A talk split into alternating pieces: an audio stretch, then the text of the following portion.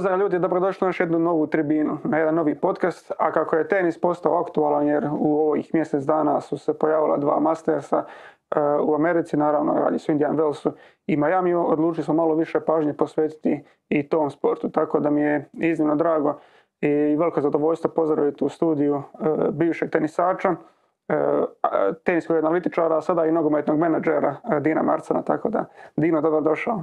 Hvala. Kako to da si se nam u nogometu našao u karijeri poslije, poslije karijere, to tako reći? Pa uvijek sam ja naginjao prema nogometu i uvijek mi je bio jako drag i uvijek sam ga volio i promatrati i družiti se s ljudima od kojih sam mogao nešto naučiti.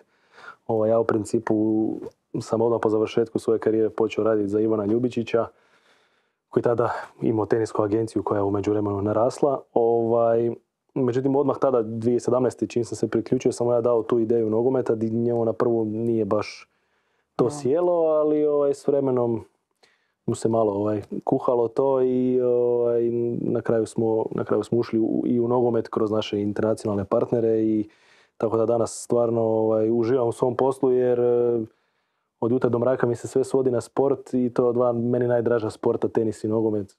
Tako da evo, tako sam nekako ukratko završio u jednom i u drugom. Da, mislim, poslije teniske karijere bilo je tu i za Telesport kolumna, bilo je i na HRT-u onako nisi pobjegao iz tog teniskog svijeta, tako da je bilo dosta analiza i poslije karijere. Pa je, da, u, principu, tako, 2017. Ovaj, sam se malo zasitio igranja ovaj, i sve vezano za tenis me i dalje izuzetno vezivalo i interesiralo i uživo sam u svemu, ali postajalo mi jako teško ono, svako jutro se probuditi, dati 100% sebe na treningu, sjest na avion, presjedat, ne spavat, mijenjati vremenske zone malo me to potrošilo kroz godine ovaj, i znao sam da želim ostati ovaj, blizu tenisa, tako da u početku sam, mislim jesam ja odmah počeo raditi za Ivana, ali u mhm. početku je bilo ovaj, dosta slobodno vremena, tako da sam se malo tražio u svemu tome. A taj analitički dio mi zapravo bio jako zanimljiv, mm, prvenstveno zbog toga što sam imao feeling da u Hrvatskoj tenis prati ili jako uski krug ljudi koji je vezan za tenis ili ekipa koja je kladioničarski povezana s tenisom, onda sam htio ipak malo približiti tenis i malo ga ovaj, malo ući dublje u analizu i objasniti ljudima koji su sportski, zaljubljenici, a nisu nužno teniski fanovi. Da. Čega tu sve ima? Da, mislim da, da, da u Hrvatskoj baš i nema baš oko tenisa takvih nekakvih e, ni portala, to je više nekako na nekakav humorističan način. E, okrenuo taj tenis mi se čini u Hrvatskoj kao onaj sport, ako imamo dobrog tenisača, pratit ćemo, ako nemamo nije to to. To je mentalitet ljudi u ovom dijelu Europe da, ovaj, dobro, znaš šta, i nas je isto ovaj, Goran Ivanišević dosta razmazio. Da. Nismo ni dobili državu, već smo imali čovjeka koji ono, igra finala Grand Slamova, onda su ljudi mislili pa dobro, to je valjda... Pa, vidimo kako se Čilić napada, Čilić, ja, od kad je ušao u top 50 nije ispo isto 50 tenisača svijeta. Ali znaš šta je najgore, šta ljudi koji površno prate tenis ne razumiju da je zapravo Marin Čilić naš, naš najuspješniji sportaš po brojkama i po ostvarenjima a što kažeš najpocijenjenije od te ekipe koja onako površno prati tenis. Da. A dobro, mislim doćemo i do njega i on je jedna od tema i hrvatski tenisači, ali nekako postoje ove e, tri najveće teme. Jedna je vezana za Đokovića, za Medvedeva i za Nadala, ali krenut ćemo prvo od, od Novaka i ove cijele njegove situacije u e, vezi Australije, ne, na, ne nastupanje na Australije, na uporno gubljenje prvog mjesta zbog toga dobro, sad se i vratio pošto Medvedev je izgubio na Indian Wellsu, ali kako je tvoje nekako viđenje te, te situacije, što se njemu dogodilo? Pa mislim, to je onako jedan, jedan veliki cirkus ispao. Ovaj, mislim, ja neću ulaziti u njegove odluke i od, odabire, na kraju krajeva svako je gospodar svog tijela i snosi posljedice sukladne svoje odluci ja sam dosta blizak s materijom um, tog medical exemptiona koji se dodjeljivao u Australiji jer sam ga i ja ovaj, iz, izborio za, za tenisačicu koju zastupam. Ovaj, njena mama nije bila cijepljena jer je bila friško prebolila covid. Što u početku Australci uopće nisu htjeli čuti, nego mm. ono, nema veze da si jučer bio pozitivan, moraš se cijepiti, inače ne možeš ući u državu. Onda su tu malo popustili jer se teniski savez ono, izborio. Teniski savez je ipak najjači sportski savez u Australiji i Australian Open je najveći, najveći internacionalni event. I onda smo dobili striktne upute kako, kako izboriti taj medical exemption i svi smo pratili te, te ovaj, upute kao i Novak. Na kraju je on ipak po meni bio žrtva e, političkih izbivanja u Australiji jer tada su bili taman vrijeme prije izbora. Premijer je, ovaj, premijer Australije je gradio svoju političku kampanju temeljenu na tome da je, vi ste bili, ja sam vas zatvorio zadnje dvije godine, ali zato sada neće niko ući ako nije cijepljen, pa niti Novak Đoković. Ovaj, na kraju mama od igračice koju zastupam nije putovala, tako da nije bilo u toj situaciji, jer ovi ostali koji su došli sa medical exemptionom, mislim da je bilo, ne znam, 14, 16, Mhm. ne znam točan broj, su ušli u zemlju, krenuli igrati turnire, sve ok, međutim kad je Novak došao, onda odjednom više niko nije mogao, pa su ih jednom po jednog locirali, i detektirali, ovaj, locirali i deportirali nazad. Tako da to je onako ispao jedan apsolutni cirkus koji nije dobro izgledao za nikoga, niti za Novaka koji je ono dobio salve kritika, ovaj, niti, niti na kraju krajeva za, za Australski savez, jer znaš, ono, već druga godina za redom da, da ti igračima ne možeš garantirati, to jest da im garantiraš određene stvari koje na kraju ne možeš ispuniti. Tako da je ispalo Da, dosta loše za sve. Prošle sezone koliko bila karantena su obvezna, dva tjedna bila, pa Bila su dva tjedna, hotele... da, da, bila dva tjedna karantena gdje su četiri sata dnevno mogli izaći trenirati, ali je bio problem što je prvo bilo komunicirano prema svim igračima, neće biti karantene. Znači mi već i agenti i igrači ovaj, imamo, ajmo reći ono, u nekim pravilnim razmacima um, conference kolove, zoom kolove sa Australskim savezom, znači na tom kolu bude i Craig Tiley kao turnament direktor i njegova ekipa i to već krene negdje tamo u 10. 11. mjesecu jer kod njih ono za izvući avizu je problem, za, sve je problem. Sve vezano za ulazak u Australiju je problem. I, ovaj, i onda oni, ono, stvarno tu su se potrudili maksimalno ja Craigu Tiley skidam kapu, čovjek se budio u dva ujutro, u četiri ujutro da bi zadovoljio agente i igrače iz Amerike, iz Europe, iz Azije i od svuda. Međutim, oni su komunicirali neće biti karantene i onda za tjedan dana, ne znam sad da li je ministar sporta ili premijer neko iz politike je njima dao riječ pa povuku tu riječ i onda na kraju ispadne cijeli kaos. Tako da i super su oni na kraju to iščupali. Oni su investirali tu novaca, zadužili se i stvarno ono, ti ljudi koji su radili na organizaciji turnira nisu spavali ono mjesec dana, ali nije, nije dobro to komunicirano. Da, pa mi- mislim i baš ta situacija e, gdje su bili dopušteni ti to medical exemption, gdje je nekako ostalo u javnosti da je Novak jedini koji će to dobiti, a bilo je brdo Da, tenisača koji su bili 14, 16, mislim da je tako bio Da. neki broj. Da, nekako je to ostalo sve u sjeni e, Novaka, jer ipak ono, jedan najbolji igrača svih vremena, jedan od najvećih. I ono, čak ni, ni ta odluka da ih deportiraju kasnije nije nekako se probila u javnost, u javnost da su i tih 14-15 igrača također e, nisu mogli nastupiti na Australian Open. Da, ma mislim, meni je općenito, kažem kako sam blizak s materijom jer sam Mm. bio u tom procesu i onda ono, šokantno mi je bilo da prva dva, tri dana se nije oglasio niti Australski savez, niti iko iz vlade, niti niko iz Novakovog tima. Znači, tri dana su mediji, to veliki, ono, globalni mediji, relevantni mediji, samo baratali ono temeljeno na izvoru bliskom Novaku, temeljeno na izvoru bliskom Australskom savezu. To su t- t- količina gluposti koja je izašla Mm. Kao nekakva provjerena činjenica tipa da je neko iz njegove ekipe, da je neko iz njegove ekipe ovaj, krivo popunio vizu. Mislim, e, isti je proces za, za, za isposlovat vizu za Australiju već, ne znam, 15 godina i Novakova ekipa, mislim, ljudi koje ja znam to rade iz godine u godinu, to ima u malom prstu, znači nisu krivo popunili vizu. Ok, poslije se ispostavilo da su kliknuli da u zadnjih 14 dana nije bio ovaj, u, u bilo kojoj zemlji osim one zemlje odakle je krenuo, što je se ispostavilo krivo, ali da je ono, bilo je priča da je on, da su, da on imao krivu vrstu vize. Znači viza i covid su potpuno dva odvojena segmenta u Australiji. Tako da bilo je hrpetina ovaj, krivih informacija i na kraju je ono nekakvom objektivnom promatraču sa strane jako teško to sve sažeti, izvući nekakve zaključke, nego se uhvati za nekakav naslov i većina toga se, se okrenula, aha, Novak ovaj, je kriv. I ok, ja razumijem da Australcima ne može biti sve jedno, da su oni dvije godine u zatvoru i ne mogu doći na vjenčanja i sprovode, a da onda dođe tenisač i uđe u zemlju necijepljen, apsolutno razumijem njihov bijes. Mhm. Ali, ovaj, ali ova druga strana priče nije, nije baš ovaj, prikazana onakvom kakva je bila, a to je da su ljudi postavili neovisne odbore koji su bili postavljeni i od strane Teniskog saveza i od strane e, vlade i na kraju jednostavno su rekli, a ono što smo dogovorili, ništa od toga. Da, i to je bilo anonimno, znači doslovno se nije znalo koji tenisač je šta. A dobro, a mislim, e, ovako gledajući izvana, šta misliš, će li on ostati ono, vjeran svojoj riječi, neće se, ne, neće se cijepiti, jer sad postoje te i priče da će stradati Wimbledon, da će stradati Roland Garros, da neće moći na njih, a znamo kakvu utrku, kakvu bitku vodi se sa e, Rogerom i sa Rafom, da prestigne tih sada 21 koliko i Rafa ima.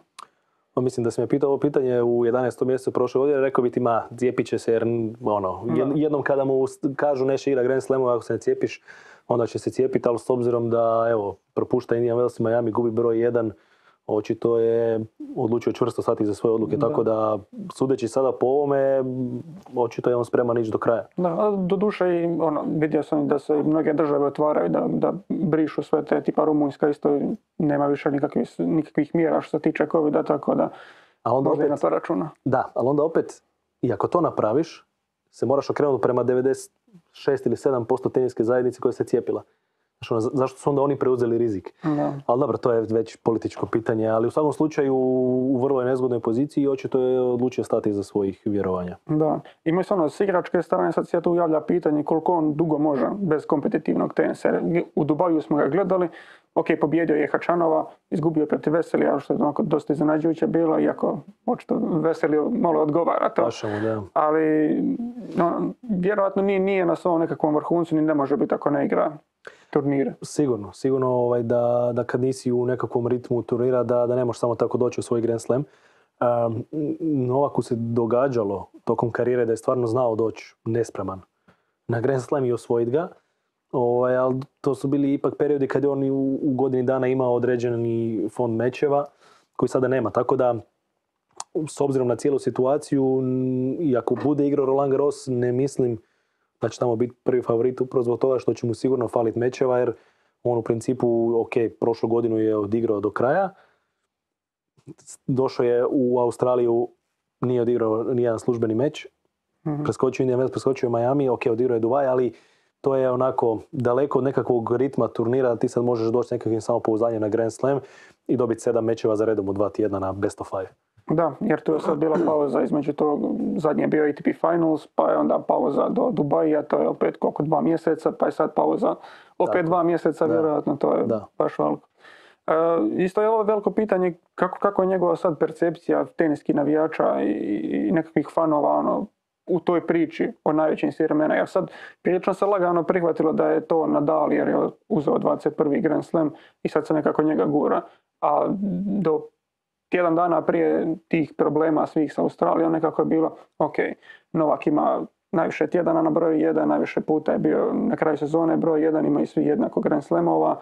Ono, bila je priča prilično zaključena, sad se totalno okrenulo nekako drugo. Pa da, mislim, na kraju je stvarno to cijepljenje nešto što je okrenulo momentum. Jer, ok, u tom trenutku je on možda bio u, i po brojkama najbolji, ali bio u najboljoj poziciji. Jer je, mislim, na kraju prošle godine izgledalo ok. Nadal, pitanje kakav, kakav će doći, nije igrao ozlijeđen je. Da, skoro uzeo Grand Slam u sezoni. Tako je, ovaj Federer, ono, bit će čudo ako više uopće bude Da. se, se natjecao za osvajanje Grand Slema, a Novak ono djeluje apsolutno dominantno, fizički je i dalje nevjerojatno spreman, iako je 34. godina, ove godine je 35. Ovaj, I sada na kraju su, su se ono, ovaj, kolo sreće se okreće. Da. A, pa št- šta misliš, hoće li mu trebati ono, dodatnih Grand Slamova ako pričamo o toj nekakvoj veličini? Mislim, evo, za početak, je li, je li jedan od onih koji, koji razlikuju najbolji i najveći ili je to sve nekakav, nekakav zajednički? Po meni treba razdvojiti brojke i percepciju. Znači ono po brojkama i dalje je Novak taj, ok, svi se uvijek hvataju za broj Grand Slamova i uvijek je nekako Grand Slamovi su nekako najrelevantniji jer imaju najveću težinu u, u tenisu. Ovaj, međutim, ako gledamo po brojkama, da, Novak je u najboljoj poziciji da jednom kada svi troje prestanu igrati, bude najveći svih vremena. A drugo je percepcija. Mislim, e, Novakovi fanovi će uvijek biti Novakovi fanovi. Jednostavno neko više voli jedan profil igrača, neko više voli drugi profil igrača. Mm, Moje osobno mišljenje je da je utjecaj na tenis koji je imao Roger Federer, ova dvojica nisu imali.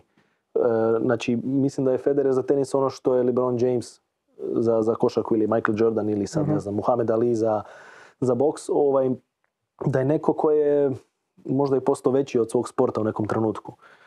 Ipak ti kad dođeš na Grand Slamove, njegove mečevi, ono, traži se karta više, uvijek je, uvijek je oko njega ta nekakva fama. Tako da po percepciji mislim da je on tu barem od ove dvojice da, da, da nikad neće biti ovaj, toliko, da, da ova dvojica nikad neće biti toliko voljeni i cijenjeni ko što je bio ovaj, Roger. Bez obzira što je Rafa ono good guy u, Je, da. u, u percepciji medija, ali po ovim brojkama mislim da je tu i dalje Novak prvi favorit. Da, i Roger se nekako prvi pojavio od njih troje, on, on je uspostavio svoju bazu, dominirao par godina prije pojave Rafa i Rafa je, sjećam se tada bio baš gledam ko ono bad boy tenisa, ono ide srušit Da. ono, našeg bijelog princa. Pa i drugačije se ponašao tada i drugačije smo bili izjavljeni. Bio je onako, bio je Malo malo, drski, da, da, da. A Ovaj, na šta se isto gledam, ono i sad iz moje perspektive kao neko ko, ko je agent u toj teniskoj industriji, ti kad pogledaš Federer, ono, ticks all the boxes. Mislim, naš, ono, švicarac je, elegantan je, talentiran je, uvijek kaže pravu stvar, uvijek je, Mm. znaš, ono, ima svoju fondaciju e, koja, ono, radi e, nevjerojatno puno dobrih e, dijela. Mislim da ne kažem i Rafa i Novak isto imaju, ali ovaj Da. stvarno, ono, marketinški zlatna koka. Kad imaš marketing, onda, onda imaš percepciju kakvu on ima. Da, pa čak ono i neke stvari, ono, obitelj u tom smislu, kao da ono, na, mečeve to. priča engleski nema accent, nego Mhm. koristi riječi koje su ono e, malo i teže i, i terminološki zahtjevnije, tako da mm, on je nekako... Savršen poster boy za. A da, da. Da.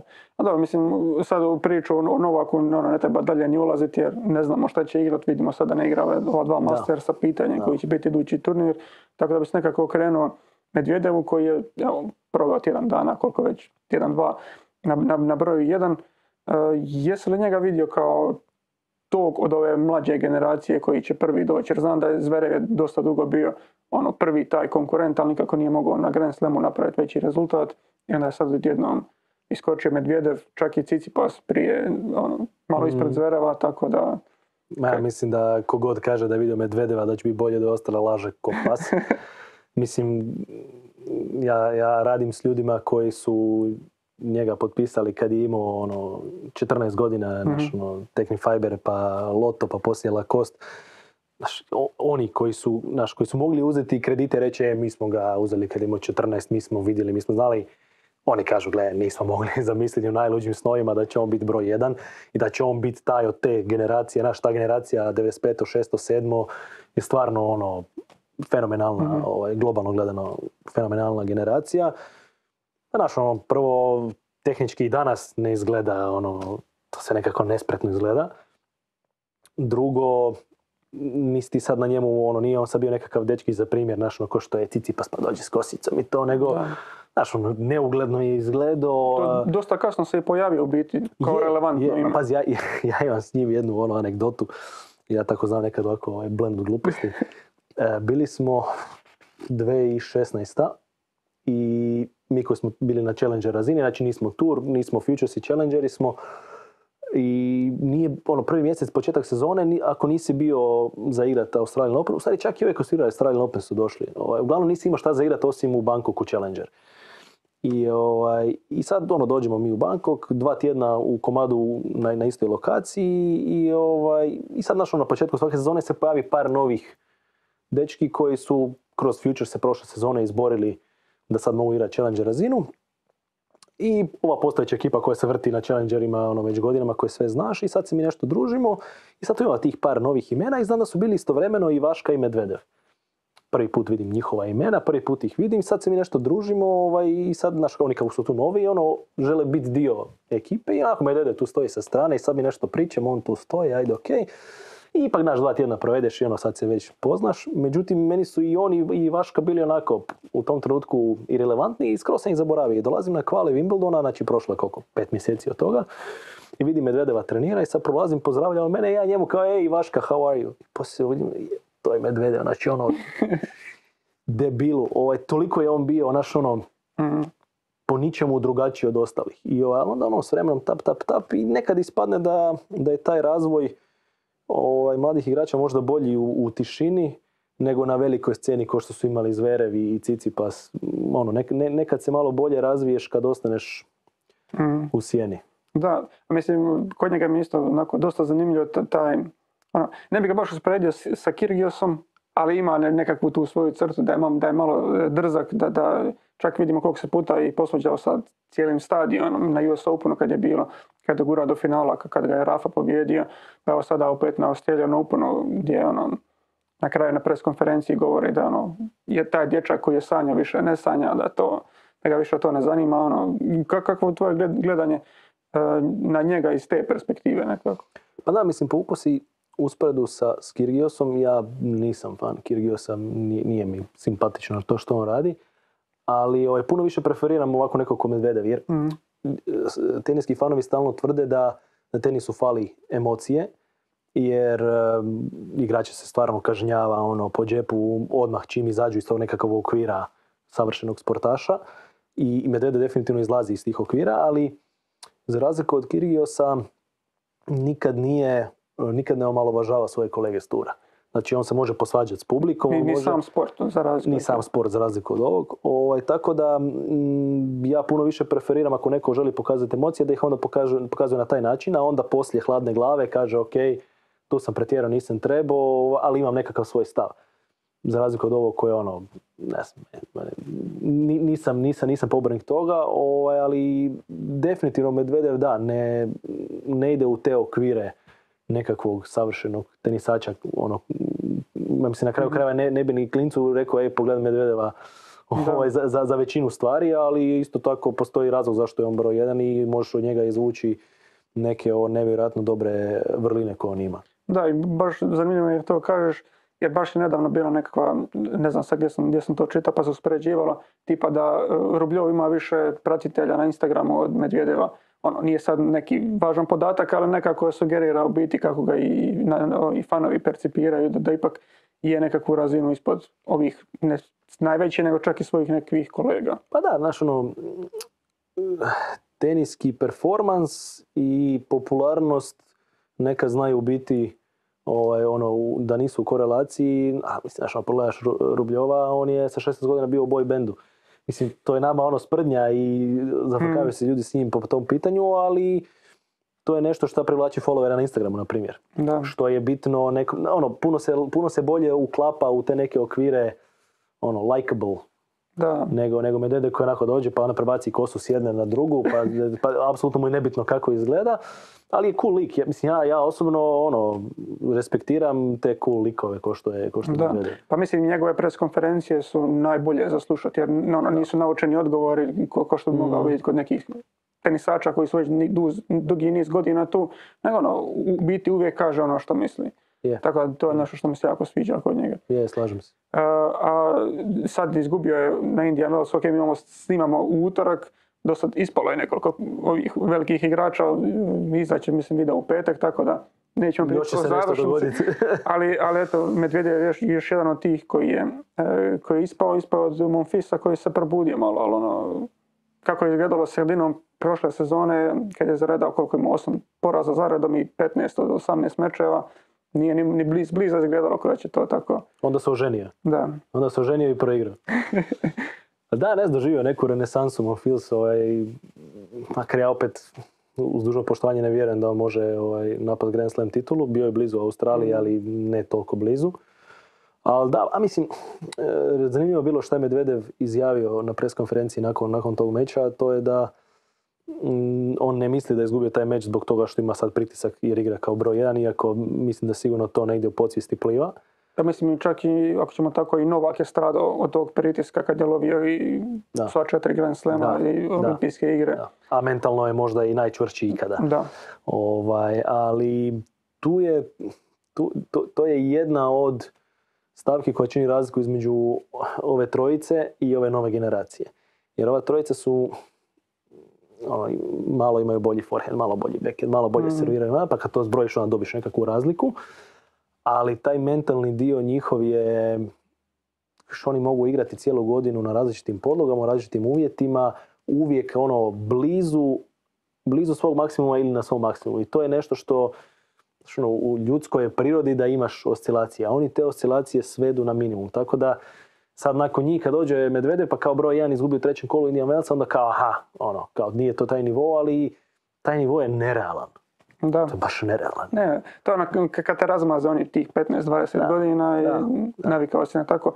Jer baš uh, i, i, ono, gledao sam svaki ili skoro svaki od ovih, možda Rubljov nije neko ko se ističe u, u tom segmentu, iako je on imao slabih rezultata na Wimbledonu, ali svi od ovih novih imaju problema sa jednom od podloga. Tipa Mm. Medvedev ima veliki problema sa zemljom, imao je i niz eskapada gdje priča protiv zemlje, E, neki drugi imaju e, na travi, ono, ipak drugačija je malo, nije sad da se podloga toliko mijenjala jer znam da je bilo i velike priča, ok, usporilo se pa sad se može igrati to na ovakav način, na onakav način, ali nije sad da se ponovno ubrzalo jel, da, da, da postoje takve razlike tu.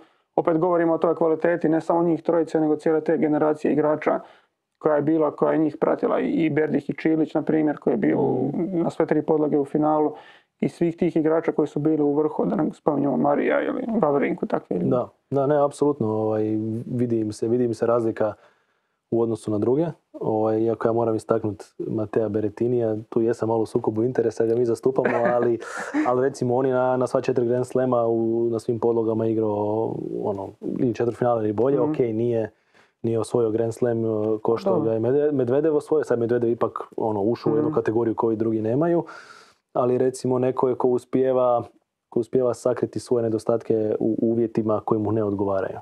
Mhm. Znaš, tako da je ono, recimo, on ima problema e, s backendom na, na, na zemlji kad mu neko uspije povisiti ovaj, kontakt, ali opet je Novaka dovuko ono do tajbrika četvrtog seta u četvrtfinalu Roland Garrosa. Da. Tako da recimo, i on je isto recimo neko ko, ti sad kad gledaš to 96. godište, znači tu su bili, e, najveće zvijezde su tu bili Ćorić, a, ajde nešto je bio TFO, ali ni blizu toliki hype, ok, Zverev je bio godinu mlađi, Medvedev je bio tu negdje, ali ono, ni blizu taj nivo, ali Beretinija nije bilo na mapi. Znači on taj juniorski tenis, onako, nešto je odigrao, ali apsolutno zanemarivo. Znači u izlaznoj godini kad ima 18 godina, nije ispadao u kvalifikacijama Grand Slamova ili bi se kvalificirao na Grand Slamu pa izgubio prvo kolo, juniorski Grand Slamovi pričam. Mhm. Ovaj, isto je imao taj nekakav razvoj u tišini dalje od, od, od svjetla reflektora i probio je. Misliš da to možda ima veze s njegovom ono, fizičkom snagom, jer sad znamo da mu je servis jak, ja- vrlo jaka ono, e, vrlina i forehand bomba, tako da možda je to nekako i povezano sa, sa fizičkim razvojem, pa je dodatno. Pa je povezano s fizičkim razvojem, ali pazi, dobar dio mog posla se svoji na skau- e, svodi Mhm. na scouting. Znači ja skautiram turnire 12 godina, 14, 16, 18 e, seniorske i sigurno da kad radim scouting da mi ti fizikalci upadnu u oko, ali nevjerojatna je količina tih dečki koji su imali fenomenalne predispozicije za, za servirat ko Berettini, izimat formu Mhm. ko Berettini, pa nikad nisu tako izgledali kad su došli do seniorske razine. Em, mentalni aspekt igra jako veliku ulogu. E, ljudi s kojima si okružen, tenis je uvijek nekako, tenisači su i tenisači su uvijek obiteljski projekti. Jako je bitno u kakvom ti, u kakvoj obitelji odrastaš, koje su teme za razgovor i kako te se usmjerava. A na kraju krajeva ti imaš ovaj, taj, taj treći dio koji je jako rijedak, jako ga je teško naći, a to da imaš, evo recimo uzet ću primjer Nadala. Znači Nadalu je njegov uh, Uncle Tony rekao na nekom turniru, ne znam, 14-16 godina, koji je bio jako bitan rezultatski. Na- Naravno, klinicima je svaki sljedeći turnir najbitniji na svijetu i Mm. ono, roditelji koji nemaju iskustva, o sad ovaj tjedan je ono. Ovaj, mu je rekao ja želim da ti sad u ovom meču o, izađeš, e, ne znam, moraš izaći na mrežu, mislim, 10 puta po setu. Znači klincu koji ono ima, jedva vidi preko mreže, sad mora 10 puta doći na mrežu, ali on je imao tu, tu, tu, tu svijest u sebi da njemu njegov trener govori što je dobro za njegov razvoj i on je došao 10 puta po setu na, na, na mrežu i sad ne znam da li je izgubio taj meč ili ga je skoro izgubio. Ti to kod 99% klinaca ne možeš dobiti jer su toliko fokusirani na rezultat Mm. i on će uzeti tvoju sugestiju. Ako ona upali iz prve, super. Ako ne, ispa- ako ne upali iz prve, idem ja dobiti meč. I, ovaj, i je imao tu svijest da mu je ovaj rekao, gle, ti moraš svaki forehand, kad šta god protivnik ne, ne napravi s loptom, da, da te ne razvuče, da te ne baci iz Mhm. balansa, ako ti imaš forehand, ti moraš ići po vinara. I on se napromašio, izgubio mečeva, ali dugoročno imao tu svijest da vjeruje treneru šta mu govori i da je to za njega dobro. I onda su došli ovi drugi koji nisu napredovali toliko u tim godinama i danas on ima forehand koji je ono, možda je najbolji na turu. Da, pa ono, mislim, kad vidim njegov forehand, meni Del Potro nekako baca mi na pamet, ima ono, sličnosti, ta, da. ta, ta visina i ono, fokus na forehand. Ali ono, baš kad nekako pričamo o tim njegovim dobrim stranama, sad da zaključimo Medvedeva, što bi rekao uopće što, je, što su njegove ono, jake strane, a što su nekakve mane, ono, ako, ako pričamo o najboljem tenisaču na, na svijetu, nekoga koji je završio tu dominaciju, eto ako ćemo proširiti velika četvorka, jer od, Mm. od, od Rodgera pa da uključimo i Marija koji je prekinuo to kad je Novak bio na vrhuncu. Pa mislim, Medvedev, ono što je meni kod njega apsolutno fascinantno, da čovjek s tolikom visinom se tako dobro kreće. Ja ne znam ono, da li u ikojem sportu trenutno od aktualnih ovaj, sportaša ima neko ko ima skoro 2 metra, mislim da on 198, Mislim da 199. I da se on, da je onda e, I da ima takvu eksplozivnost. Mislim, ti kad, njega, ti kad njega vidiš bez majice, ono, dao bi mu da nešto pojede. ovaj, ali očito ta konstitucija je za njegov tenis fenomenalna, jer e, količina terena koju on pokrije, eksplozivnost koju ima prilikom promjena pravca kretanja e, i na kraju krajeva oporavak između poena koji traje 20 sekundi u ekstremnim uvjetima tipa u Australiji ili što će biti u Majamiju za tjedan dana, Mhm. ovaj, to je meni fascinantno da neko s dva metra se može tako kretati. Ovaj, s druge strane, mm, ono što mu fali, mu možda malo fali agresive i prodornosti. Jer da je možda malo agresivniji ili da možda malo češće dolazi na mrežu, možda bi mogao dobiti neki pojena lakše pa se manje potrošiti, pa onda u onom petom, šestom meču u tjednu biti, biti bolji. Mislim da je to nešto gdje on ima prostor za napredak. E, Svi se hvataju za njegovu tehniku jer je onako Da. ne- nekonvencionalna, da, da budemo ovaj fini. Da, čak sam naišao na nekakve ono, tekstove ili tvrdnje da, da, ono, da je pitanje kad će se ozlijediti takvom tehnikom, jer ono, tol- toliko čudno izgleda da, Da, ali opet s druge strane njegova konstitucija tijela mu omogućuje da se ne ozlijedi. Jer kogod su ti udarci, ono što mi kažemo prljavi u tenisu, znaš ono taj izmah tu na forehandu, pa tim nešto što on vrti s tim rukama na backhandu, ali on u, u nijednom trenutku ne, ne razbija kinetički lanac. Znači to je sve tečno. mm, Koliko god to djeluje kruto, on zapravo ima mekane zglobove i za- zato uspjeva ubrzati loptu s takvom tehnikom. Jer neko drugi ko bi bio krut ne bi mogao dobiti to ubrzanje. Ehm, tako da on može raditi na tehnici, ali opet pitanje s druge strane da li treba raditi na tehnici. I da li uopće može u 25. 6. godini raditi. Ja sam recimo napravio tu grešku kad sam igrao, jer sam ovaj, stalno slušao ovu staru gardu trenera koji su pričali ono kao na tehnički što napraviš do 17. 18. to je to. Neki su čak govorili 14. 15. Ali onda vidiš da je Đoković mijenjao petlju servisa s 27, da je Nadal mijenjao isto ovaj, e, tehniku servisa, da su radili znaš, ono, male, male ovaj, promjene čak i na zahvatima i na otvaranjima udarca. Tako da Medvedev sigurno ima prostor za, za rad na, e, na tehnici, ali pitanje je da li mu je to prioritet u ovom trenutku. Mislim da je njemu prioritet raditi više na agresivi, da, da, da bude malo dominantniji u izmjeni, da, da, da dobije veći broj laganih poena. da, eto, mislim, baš si spominjao i tu njegovu pokretljivost i, to, i mislim sama izdržljivost koju, koju ima. Mislim da ga je to malo i napustilo u finalu Australian Opena. Ok, ima tu i, i Rafinog nekakvog i mentalne snage i, i, i Rafu se isto nešto pita na terenu, Da. ali isto izgleda kao da, da ga je malo napustila ono, fizički aspekt igre. Pa moguće, makar ja mislim da je to isto vezano više za, za mentalni dio. Jer recimo, evo, ovaj tjedan se Borna ovaj, vratio nakon, Mhm. nakon godinu dana neigranja. e, U zadnjem ili predzadnjem gemu e, meča je osjetio grčeve. A nikad u životu nije bio fizički spremniji. Da, Tako da taj fizički dio je jako često povezan s mentalnim. Mislim, ja sam imao to iskustvo, ja sam ko junior često imao problema s grčevima u lijevom kvadricepsu. Lijeva noga mi je doskočila na servisu jer sam dešnjak.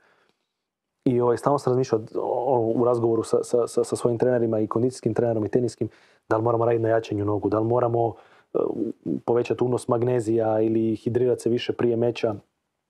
A onda kad sam došao u 21. drugu godinu, kad sam bolje naučio hendlat stres, onda više nisam nikad, nikad do kraja karijere nisam imao grčeva. Imao sam teških mečeva, nije da nisam imao. da. Znači, dosta je to mentalno stvar. Mislim da je uvijek mentalno prisutno i mislim da se prvenstveno to dogodilo Medvedevu, jer sigurno, mislim ti kad... Da, a i te, tenis je u biti i sport gdje si usamljen, gdje, gdje je taj aspekt igre vjerojatno i najosjetljiviji. Da, mislim sigurno kad igraš na toj razini gdje je Medvedev, e, ne razmišljaš ono, e sad sam dobio meč kad vodiš e, 2-0 u setovima, ali ti to negdje u posvijesti igra ulogu da znaš, ono, vodiš 2-0 u setovima, svjestan si da je ovaj imao puno teži put nego ti do finala, da ima manje vremena za oporavit se, da je u 35. godini da su ga od 17. otpisivali da će mu biti gotova karijera. I svjestan si da ovaj, ja sam iskreno napravio grešku jer sam mislio kad je onaj prvi game u trećem setu trajao, ne znam, 15 minuta i Medvedev ga je dobio, da će tu, ono da je to to, Mhm.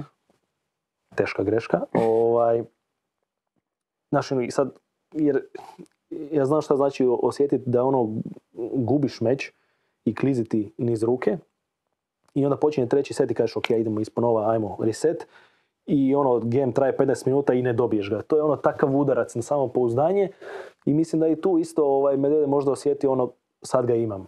Ovaj, tako da je onda kad je vidio da, ono, da ne da ga nema, nego da nije ni blizu da ga ima, da onda već u petom setu i malo taj fizički dio ga napustio, ali prvenstveno uzrokovan mentalni, makar dobro, opet to ja sad Da. naprdam, on zna najbolje šta se desilo. Da. Znači, kada si spomenuo Bornu, da trebamo za- zahvaliti na, na, na loptici koju, koju si donio s potpisom Borne Čorića, tako da eto, e, zahvala na tome. Nema na E. Sada smo se u biti dotakli Nadala, mo- možemo se prebaciti i na njega jer evo, on, bar za sad, još uvijek nije izgubio ni jedan meč u 2022.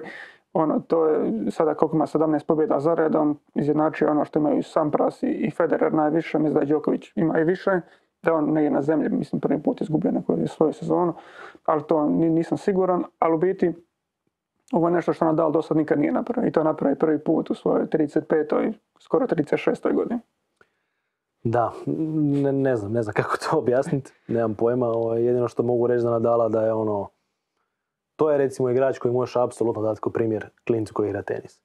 Znači ono, od pristupa treningu, od e, zalaganja, od fokusa, od e, stvari koje, rečenica koje izgovara.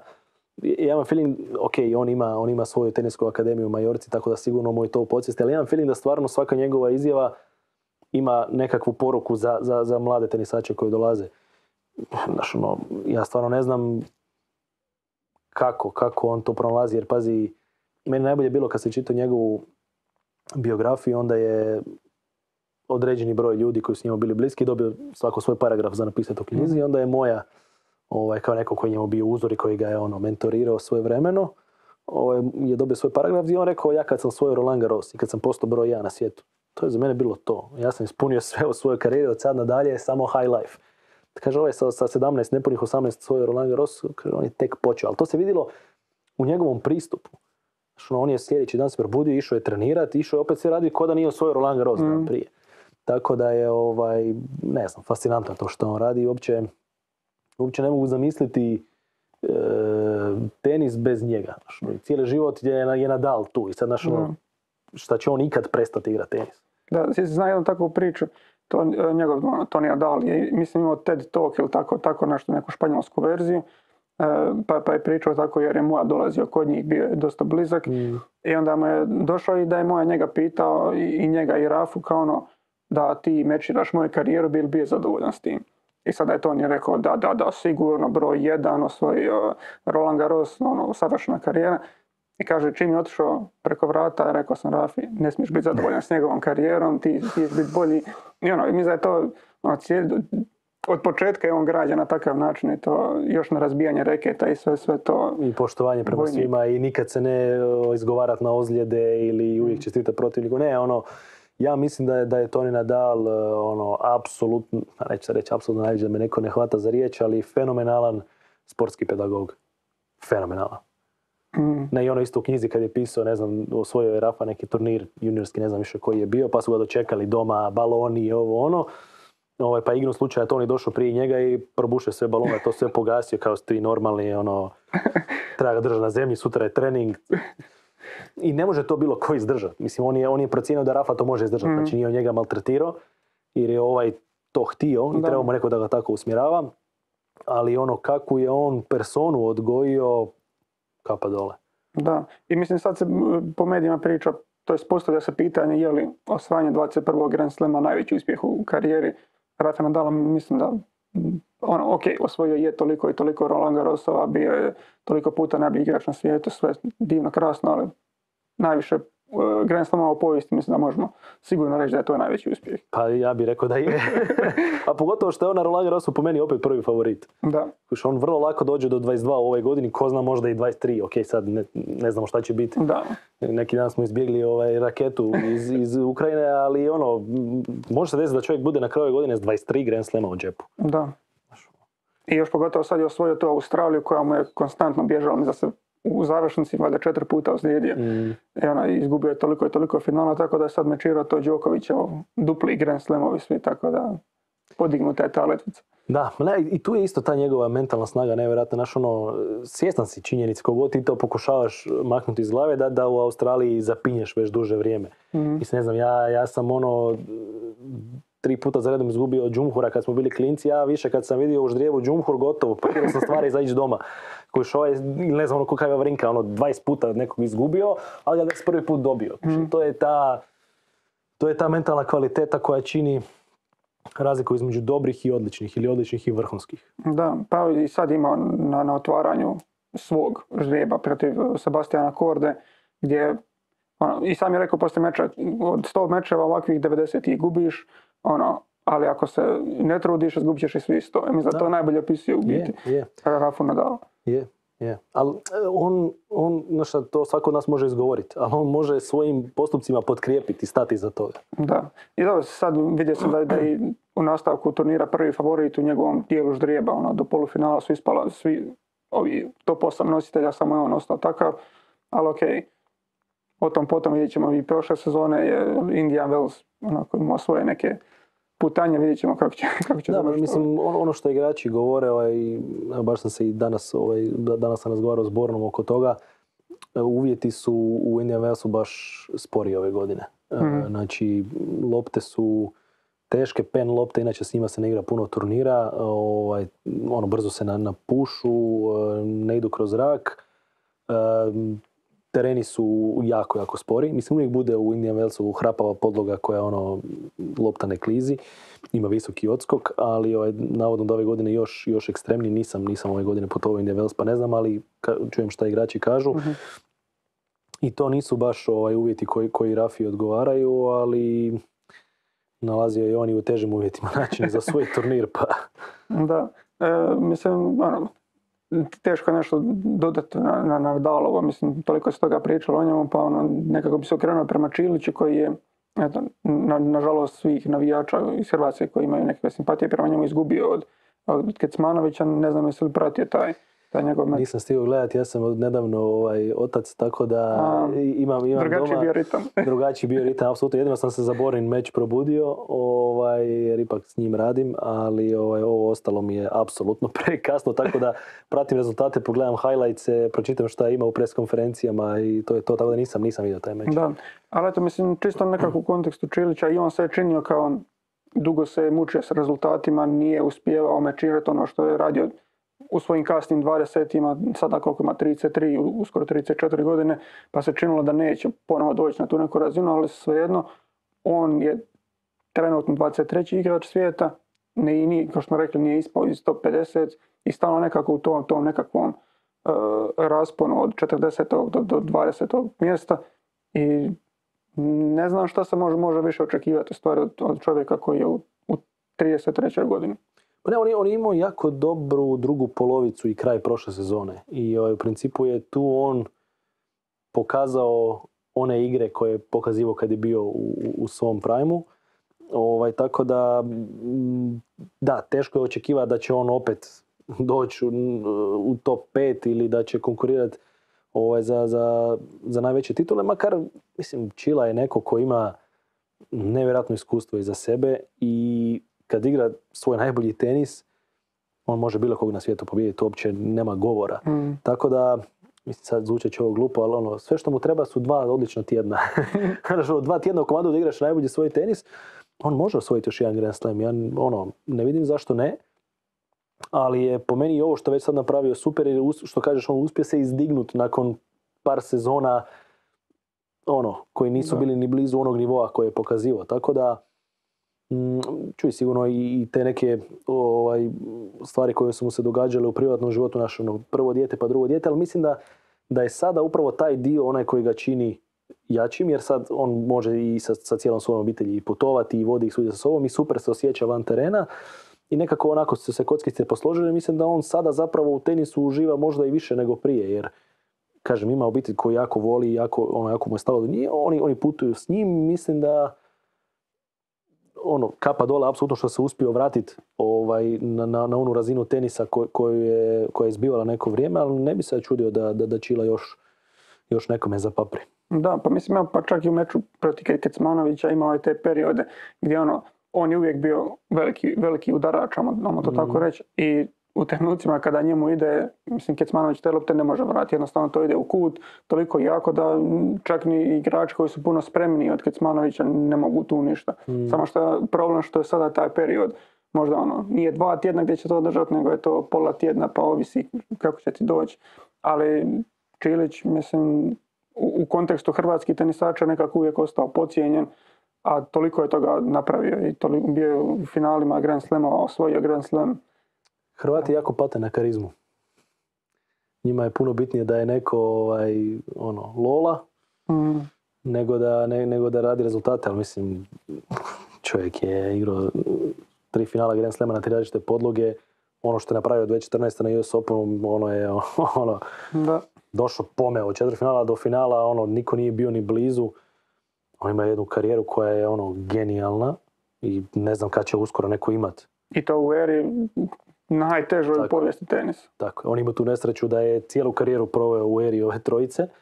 Ovaj, I i u, te, u eri trojice osvoji Grand Slam je ono, kudi kamo veći uspjeh nego u nekim drugim vremenima. Čovjek je ono, prva liga. Isto ne znam, ono, uopće nemam pojma do kad će igrat, ali dokle god uživa u tome, Da. apsolutno. Mislim da je to esencijalno ono naš do kad ćeš igrat, dokle god uživamo u tome.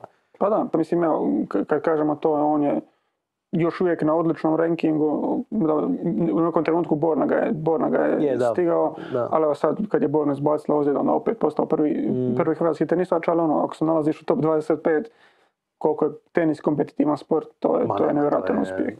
To, je- to je nevjerojatno. Ovaj, mislim, ono što, što sam isto rekao, teško da će on doći među prva tri, jer da bi ti bio među prva tri, ti moraš igrat konstantno na najvišoj razini.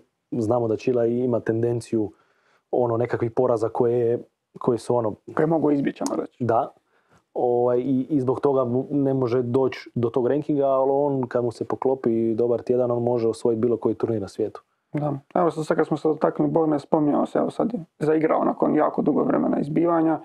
E, ka- kako se on osjeća? Govorio si da je imao i, i, i grčeve koji, kad smo govorili o Đokoviću da nema mečeva, koliko god ti bio spreman, opet mečevi su nešto drugo. Pa ne, službeni meč je službeni meč. Ti, ti ne možeš podražaj službenog meča ne možeš simulirati. Možeš dati sve od sebe, ali nije to to. Ovaj, mislim, Bora je prvenstveno sretan da nakon dugo vremena igra bez boli. Mm. I to je ono takvo olakšanje, jer mislim u određenim trenucima tih godinu dana je on stvarno prošao agoniju s tim ramenom. Od krivih dijagnoza, od e, prevelikih očekivanja i ono svačega nečega, do toga da se u određenim trenucima pitalo hoće li on više uopće moći igrat. Znaš, ono, da, li, da li će on možda sa 26 godina trebat e, objesiti reket o klin. Tako da ono, prvenstveno činjenica da je zdrav je, je najbitnija u ovom trenutku. I mislim da no, kako svačemu e, lošemu nađeš nešto dobro, on je sad nakon ono, stvari prvi put u karijeri profesionalno je imao vremena za raditi na nekim stvarima. Jer on početi sezona, tak, tak, tak, završi u 11. mjesecu, onda je on, to su bile godine kad je stalno igrao Davis Cup, Znaš, ono, pa odigraš Cup, pa ti završi sezona umjesto 1.11. 21.11. pa ono, uzmeš kao 5 dana odmora, ali ono, 5 dana odmaraš i misliš kako već u ponedjeljak moraš biti na terenu. Da. I tako godinu za godinu, godinu za godinu izraubaš tijelo maksimalno. Ok, kihnulo je rame, ali je bilo vrlo blizu da kihne naš i kuk i trbušni zid i svašta nešto. I on je hrpu tih malih ozljeda uspio sanirati u ovom periodu, uspio, napravio je fenomenalan posao sa svojim fizioterapeutom. Ovaj, da je on sad stvarno nakon dugo vremena ono, bez boli u punom značenju te riječi.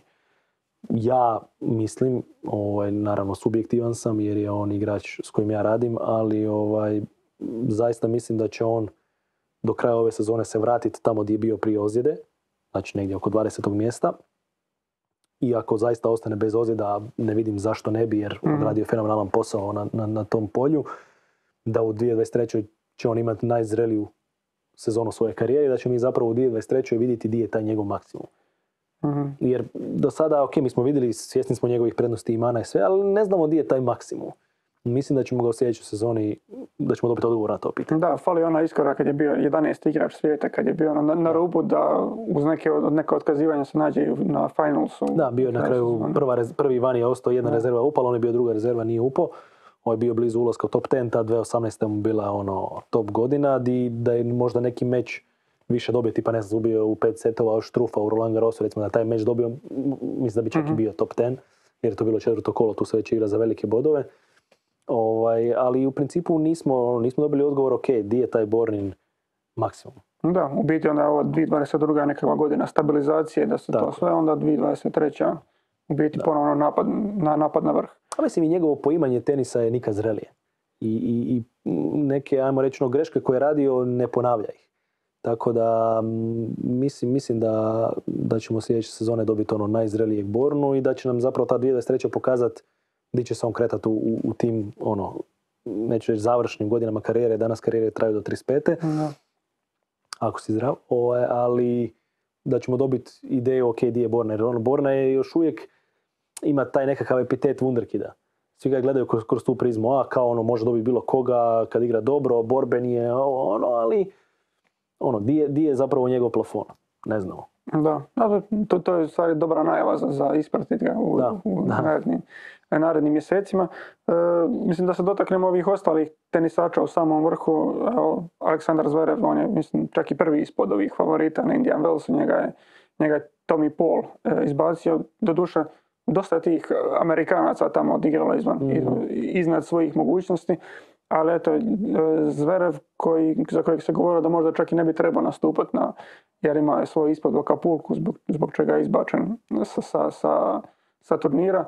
Ali nije to njemu ni prvi put da ima tako, takvih problema. Ne, ne, ne znam kako je tvoje viđenje cijelog, mislim- njega kao tenisača, ali i te, te nekakve okolne stvari. Mislim, on kad je probijao, ono kad je osvojio par Mastersa, ovaj, to jest ATP 1000 turnira, ja sam stvarno mislio da je on taj koji će biti koji će prvi osvojiti Grand Slam, pa ga je tim osvojio. Mm. Pa da će on biti taj koji će biti broj 1, pa i Medvedev je bio broj 1, jer je stvarno izgledao moćno. Međutim, on ima toliko, toliko distraktora van terena, koji onda naravno utječu na performans, od tog, eh, od tih optužbi za, za, za silovanje, pa do ovoga sa sucem, pa Mhm. ima on još tu ima on još tu epizoda koje nisu ovaj, izašle u medije, ali ono, di, di, di se u trenutku ponašao nekorektno i on je došao do, do situacije di puno ljudi, ono, dobar dio teniske industrije, što od strane trenera, što od strane agenata, mm, ono, znamo da je on fenomenalan, znamo da se oko njega vrti puno novaca i svega, ali rađe ne. Ovaj, tako da kad imaš toliko, toliko distraktora van terena, a što, što, kažeš nije imao prvi put Mhm. da ima ovaj ono loš publi- publicitet i, i da ima ono dosta ljudi okrenuti protiv sebe, onda je teško i, i nositi se s nekim koji ima ono mirni setup i koji je usmjeren i ko se ne bavi sa suđenjima i sa svačim nečim. Da, pa mislim on je sa 19 godina već dosegnuo praktički svoj vrhunac, jer odmah čim se pojavio dos, do, dosegao Mhm. taj broj ono, 3, 4, 5, vrtio se, nije napravio taj, taj, taj krajnji iskorak, ali imam osjećaj da, da su njegove mane bile poznate od uvijek, ali da ih nije riješio. Naprimjer, drugi servis. Mm, Primjer, sad da. gledam protiv Tomija Pola, Tomi Pol čeka metar unutar polja njegov drugi servis. Da. On je napravio duplu grešku tu, ali, Ali svi znaju. Da. Svi znaju da, da, da je tu tanak. Ovaj, ne, ta- recimo, taj dio je meni fascinantan da neko ko igra na tako visokoj razini ne može nešto tako očigledno kao drugi servis Mm, riješiti. Sad nisam u njegovom timu pa ne znam koji je ovaj razlog. Dobar sam s njegovim fizioterapeutom, ali on nema puno veze sa, s teniskim dijelom. Zašto on ovaj, ne uspijeva riješiti te neke nedostatke? Mislim, Zverev je odrasao u jednoj teniskoj obitelji gdje su svi vrlo, vrlo ovaj, inteligentni. I mama i tata tenisači i stariji brat koji ono, prošli su to sve, znali su u šta se upušta i vodili su ga super kroz karijeru. On je bio stvarno vođen fenomenalno. Ali dođeš do nekog trenutka kada zaradiš velike novce, kada ispuniš nekakve ciljeve i kad jednostavno postaneš manje gladan, što recimo nije slučaj s Nadalom, mm, koji smo malo prije pričali, on je tu vanzemaljac. Ali ovaj, onda jednostavno mm, počneš se manje truditi, po- počneš i manje vjerovati u svoje neke nedosta- nedostatke kao ma, daj, ja sam koji sam, peti sam na svijetu našao. Da. I tu je, tu je zamka u koju vjerujem da se, da se zvere u pecu.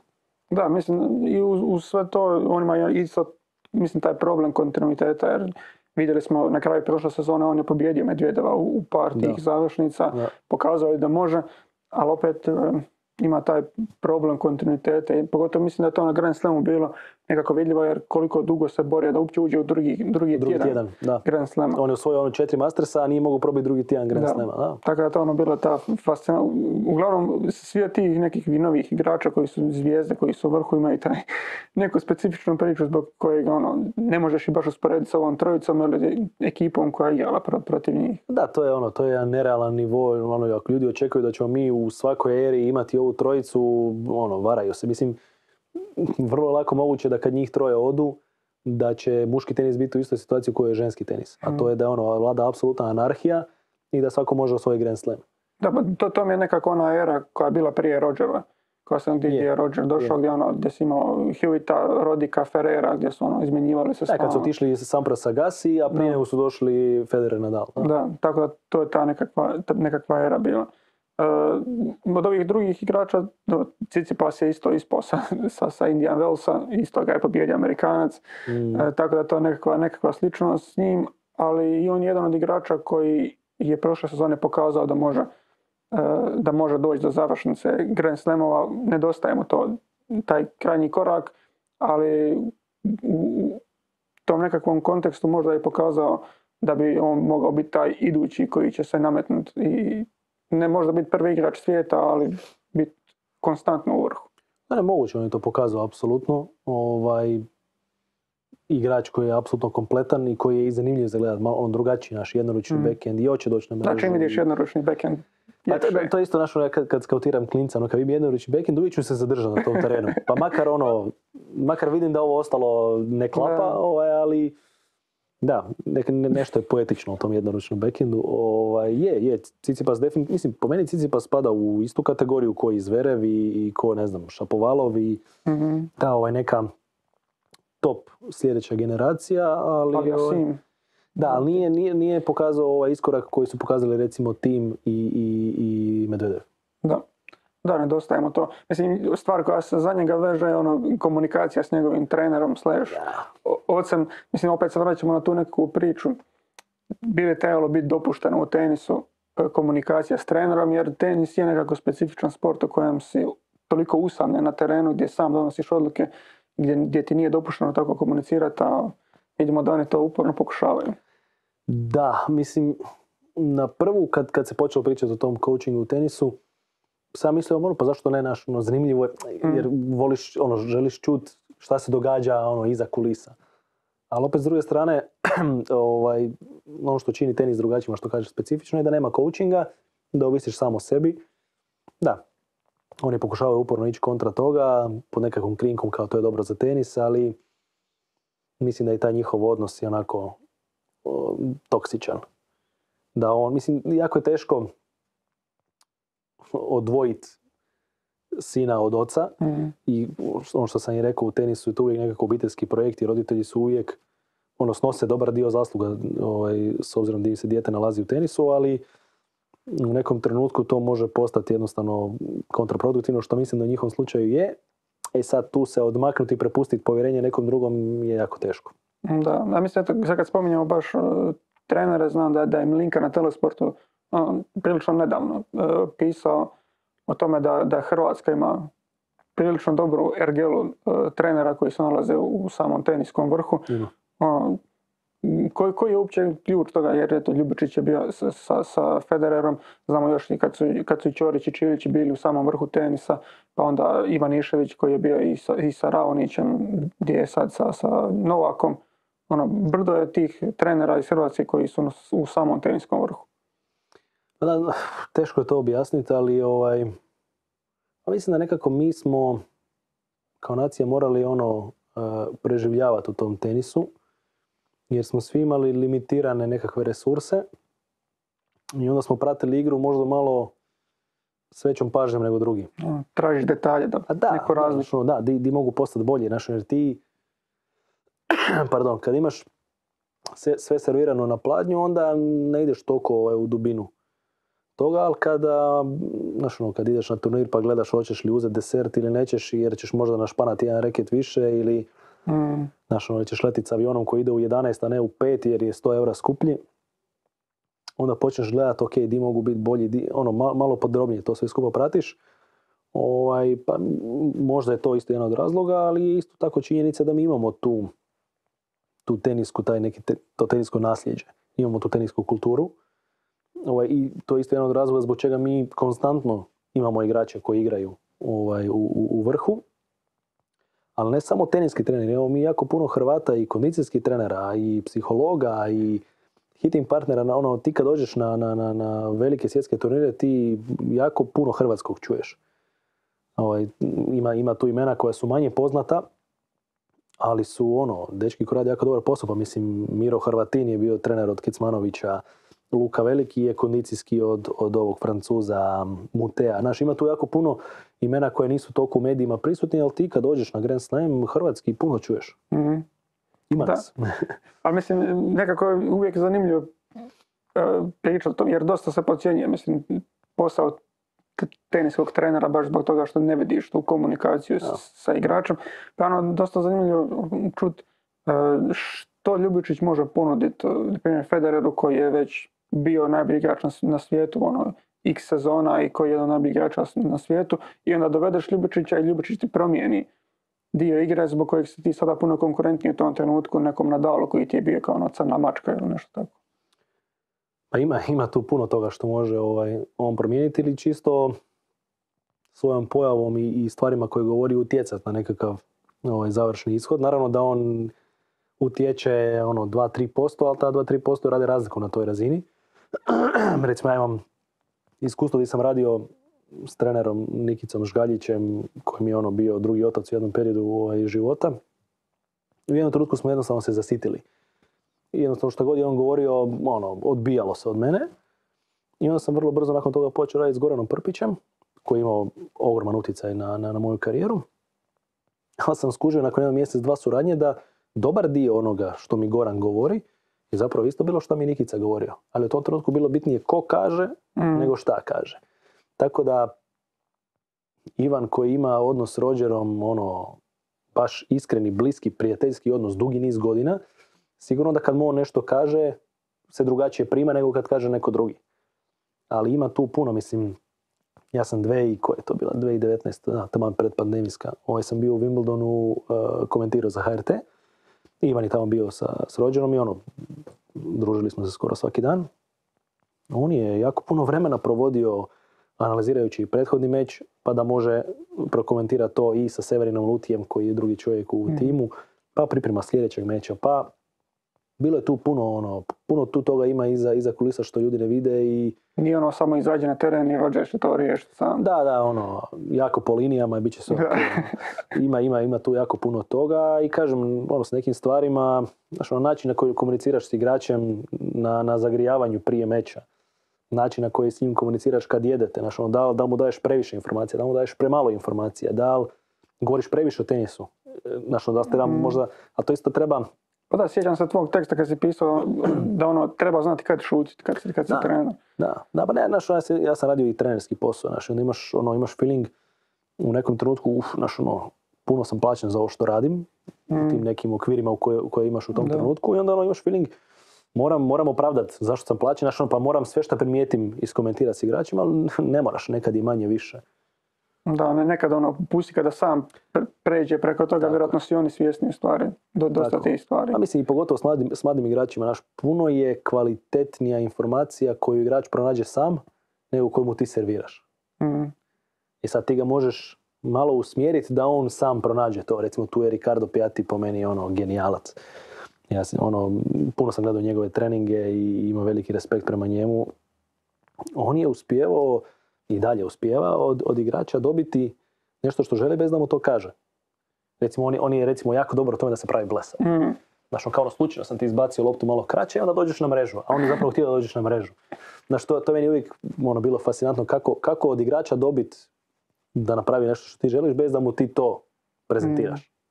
Dosta dobro. To su ono, male tajne velikih majstora. Da, mislim, sad kad smo se dotaknuli tih talenata prije što krenemo na ovaj naš dubl koji je prvi u svijetu i što je ono nekako i tenis kojim si dosta, dosta upoznat. Uh, Carlos Alcaraz je jedan od tih novih uh, čuda od djeteta ko- koji dolaze, sad je nedavno u, u Rio osvojio, postao najmlađi uh, igrač koji je osvojio ATP 500 turnir i ono, čovjek ne izgleda, izgleda nezaustavljivo, sada je Bautistu Aguta 6-2, 6-0 pobjedio, ono, 18 godina ima. Ja sam ga prvi put vidio 2018. Znači on je 2002. godište te imao 16, ne on 2003. 15 imao tada. U Budimpešti na Junior Davis Cupu do 16 godina. I došao sam ga gledat s predrasudom, jer sam već čuo, wow, taj mali španjolski Hvalospjev. brutalan, nemogući ovo ono. To ne volim, znači, ono, ne, ono, hoću doći i da ne znam ništa od igra, o igraču, da sam izvučem ovaj zaključak. I sad, znaš, ono, dolaziš, imaš očekivanje, nevjerojatno. I kad sam ga vidio, sam mislio, ono, šta, šta, ono, ništa specijalno. Ok, naravno, igra dobar tenis, ali Mm. kao dio to od onoga što sam ja čuo o njemu. Ok, ono, da budem iskren i- i površno sam ga popratio jer sam znao da on već potpisan od strane drugog agenta, pa mi kao nekakav potencijalni klijent nije bio zanimljiv. Međutim, onda te 2019. kad sam bio u Wimbledonu, on je igrao juniorski Wimbledon, ovaj, i tad sam ga vidio prvi put nakon, na- nakon te Budimpešte i tu je već, ono, tu je već pomak bio. Ne? Sad rekao, ok, sad su mi neke stvari jasnije.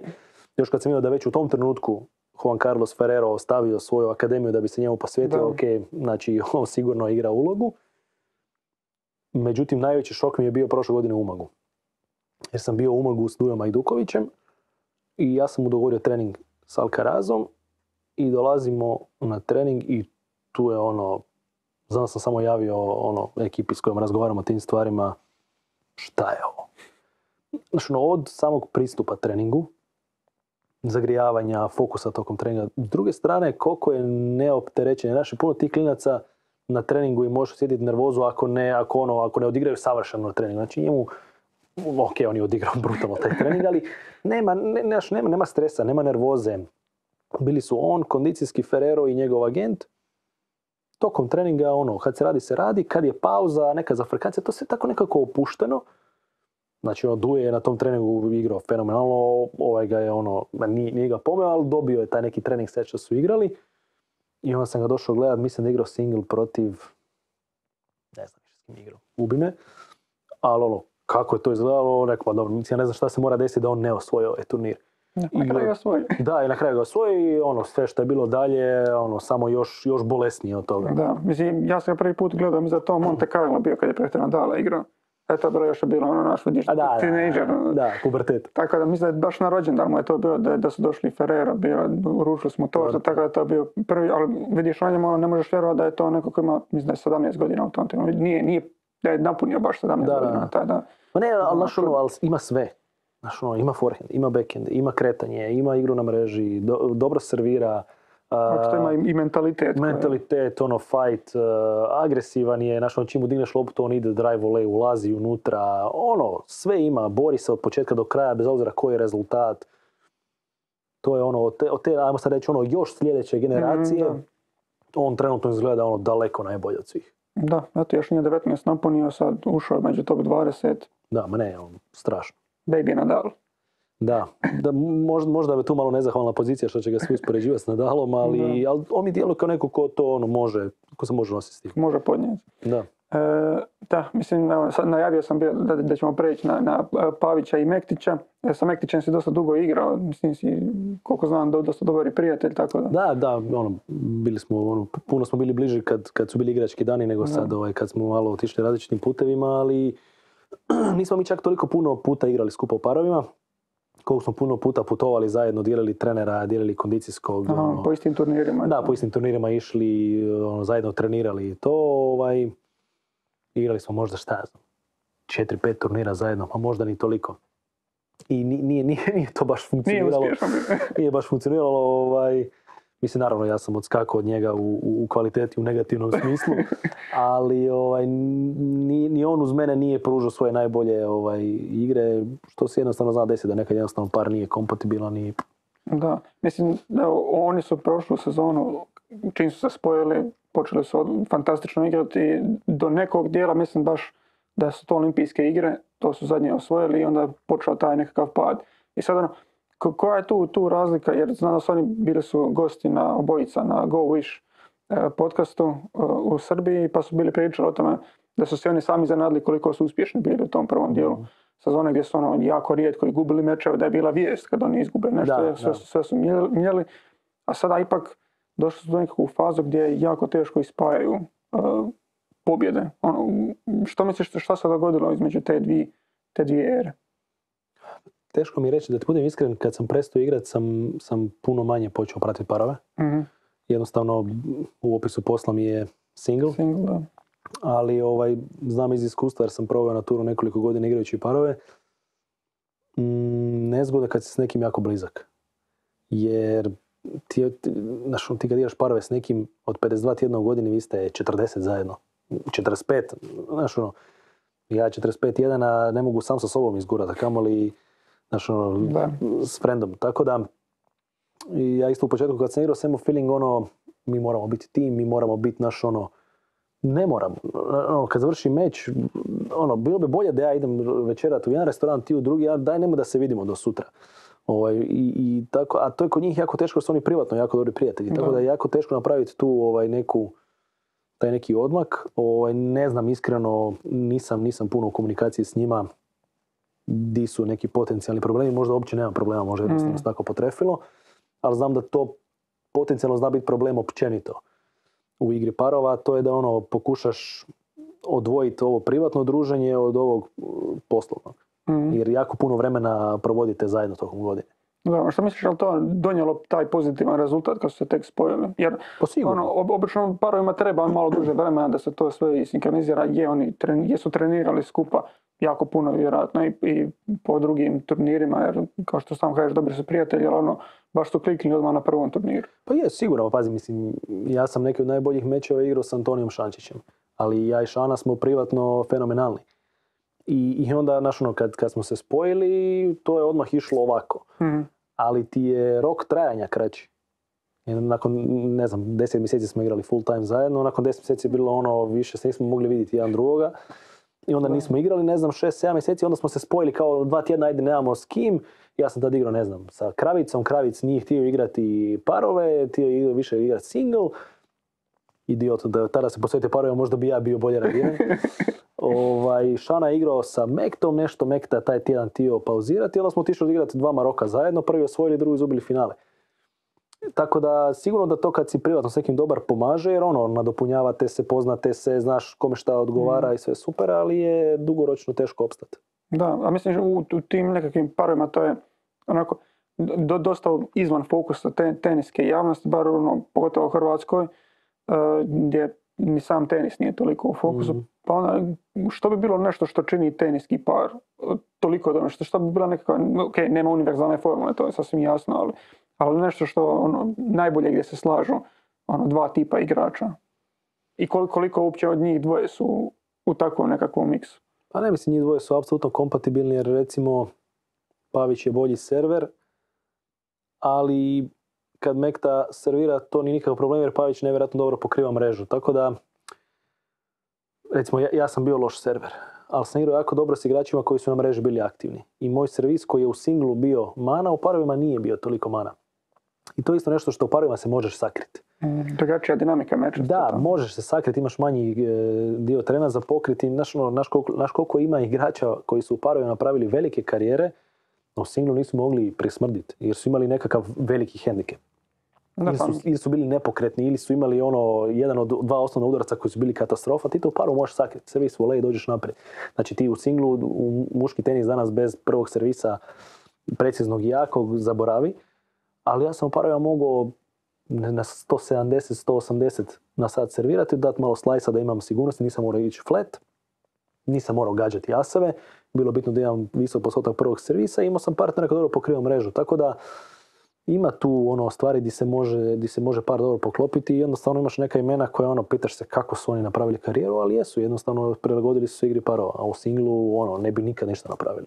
da, mislim, Vjerojatno je, sad kad pogledamo ovaj Australian Open, vjerujem da je pogodilo dosta i tih igrača parova koji su full time u tome što su Da. im osvojili u biti dva ono, možeš reći part time single igrača jer ni Kokinakis ni Kyrgios nisu baš oliče profesionalizma u samom Da, tenisu. da. Ali, Mislim, i oni su bili govorili u tom, tom podcastu koliko onaš, ono, nisu ljuti, ali ono, zašto baš oni? Da, da, da, pa sigurno da mislim idu im na živce ko što svima idu na živce na turu, od igrača govorim, Mhm. ovaj, ali naši oni su pokazali da u principu kad se nađu dva dobra singlaša, oni mogu u paru napraviti štetu, a dublaši u singlu ne mogu. Tako da, mm, kogod je, kogod su parovi potpuno, dru- mislim potpuno, dosta drugačija igra, drugačiji koncept, sve je drugačije nego u singlu. Ja opet mislim da kad bi, ne znam, Nole igrao full time parove, da bi opet bio najbolji na svijetu. Da, ma mislim da su olimpijske igre dosta dobar pokazatelj toga, jer ono imamo on, čak i tipa, i tipa Ivanišević kad je osvojio, Ivanišević kad je Mhm. osvojio prvu medalju za Hrvatsku, bilo je, ono, bili su parovi, imamo Nadala koji kad igra za Davis Cup vidimo te Da. igre parova i, i A Federer Španjolsku. zlato na, na zlato olimpijskim da. olimpijskim igrama. Da, ima tih kombinacija u stvari gdje tu gdje su, ajmo reći, prisiljeni igrati single igrači, te Da. vidiš ko- koliko A to odigraju ono, dva turnira godišnje. Sad zamisli kako bi bilo da igraju iz tjedna u tjedan. Da. Pa evo, ako ćemo ići do olimpijskih igara, na stranu ovaj naš par koji spominjemo, ali Čilić koji ne igra toliko često Tako, sa Dodigom s tako. kojim je jako dobar prijatelj, kum, Da. da. ko- koliko su brzo, brzo Mislim i koliko su oni bitnih mečeva u Davis Cupu dobili. Su Dobili Da. ono, braću Brian, kad su ovi bili u naponu snage, dobili su Maua i Jerbera u Zadru, kad su ovi bili broj jedan u svijetu. Da, to, to su bili ono Ljubičić Jančić 2005. kad su... Tako je, isto, ista priča, znači oboje nisu uopće igrali parove, ali kad su igrali, kad su tome posvetili, olimpijska medalja, Davis Cup naslov, sve parove su te godine dobili. Isto skinuli i Brajane i ne znam ko je sve bio te sezone. Mhm. Tako da je, parovi puno drugačiji, ali opet mislim da ovi singlaši kad upregnu, Da, a mislim kakav je onda odnos tipa tih baš specijaliziranih dubl igrača prema tim singlom koji se spuste, ajmo reći, i odigraju tako turnir. Na, mislim da je veći fokus na odnosu kako se singlaši odnose prema dublašima. A, Ti kad dođeš na turnir, to je recimo... podcjenjivanje, Da, vjerojatno. da, ti kad dođeš na turnire, recimo indoor turniri. Na indoor turnirima ti nemaš, ko na outdoor turnirima, 20 terena za trening. Imaš dva terena za trening i sad se njih 50 igrača mora u jednom danu skupa sa mečevima koji se igraju uklopiti. I onda uvijek kad, kada dublaši uzmu negdje teren za trening, onda ovi singlaši ono, pff, šta se ja ne mogu trenirati jer ovi tu doubles igrači su došli trenirati. Uvijek je to podcjenjivanje koje nije lijepo, apsolutno. Mislim, ja sam iskusio igrati i single i parove, ne na toj najvišoj razini, ali igrao sam ATP turnire, vidio sam, ono, bio sam dio toga. Stvarno je, recimo, ko- koliko je razlika u tome koliko su plaćeni singlaši i dublaši, znači, recimo, koliko je razlika kada osvojiš Grand Slam u singlu i kada osvojiš Grand Slam u parovima, u novcima, točno toliko je i lakše igrati parove. Da.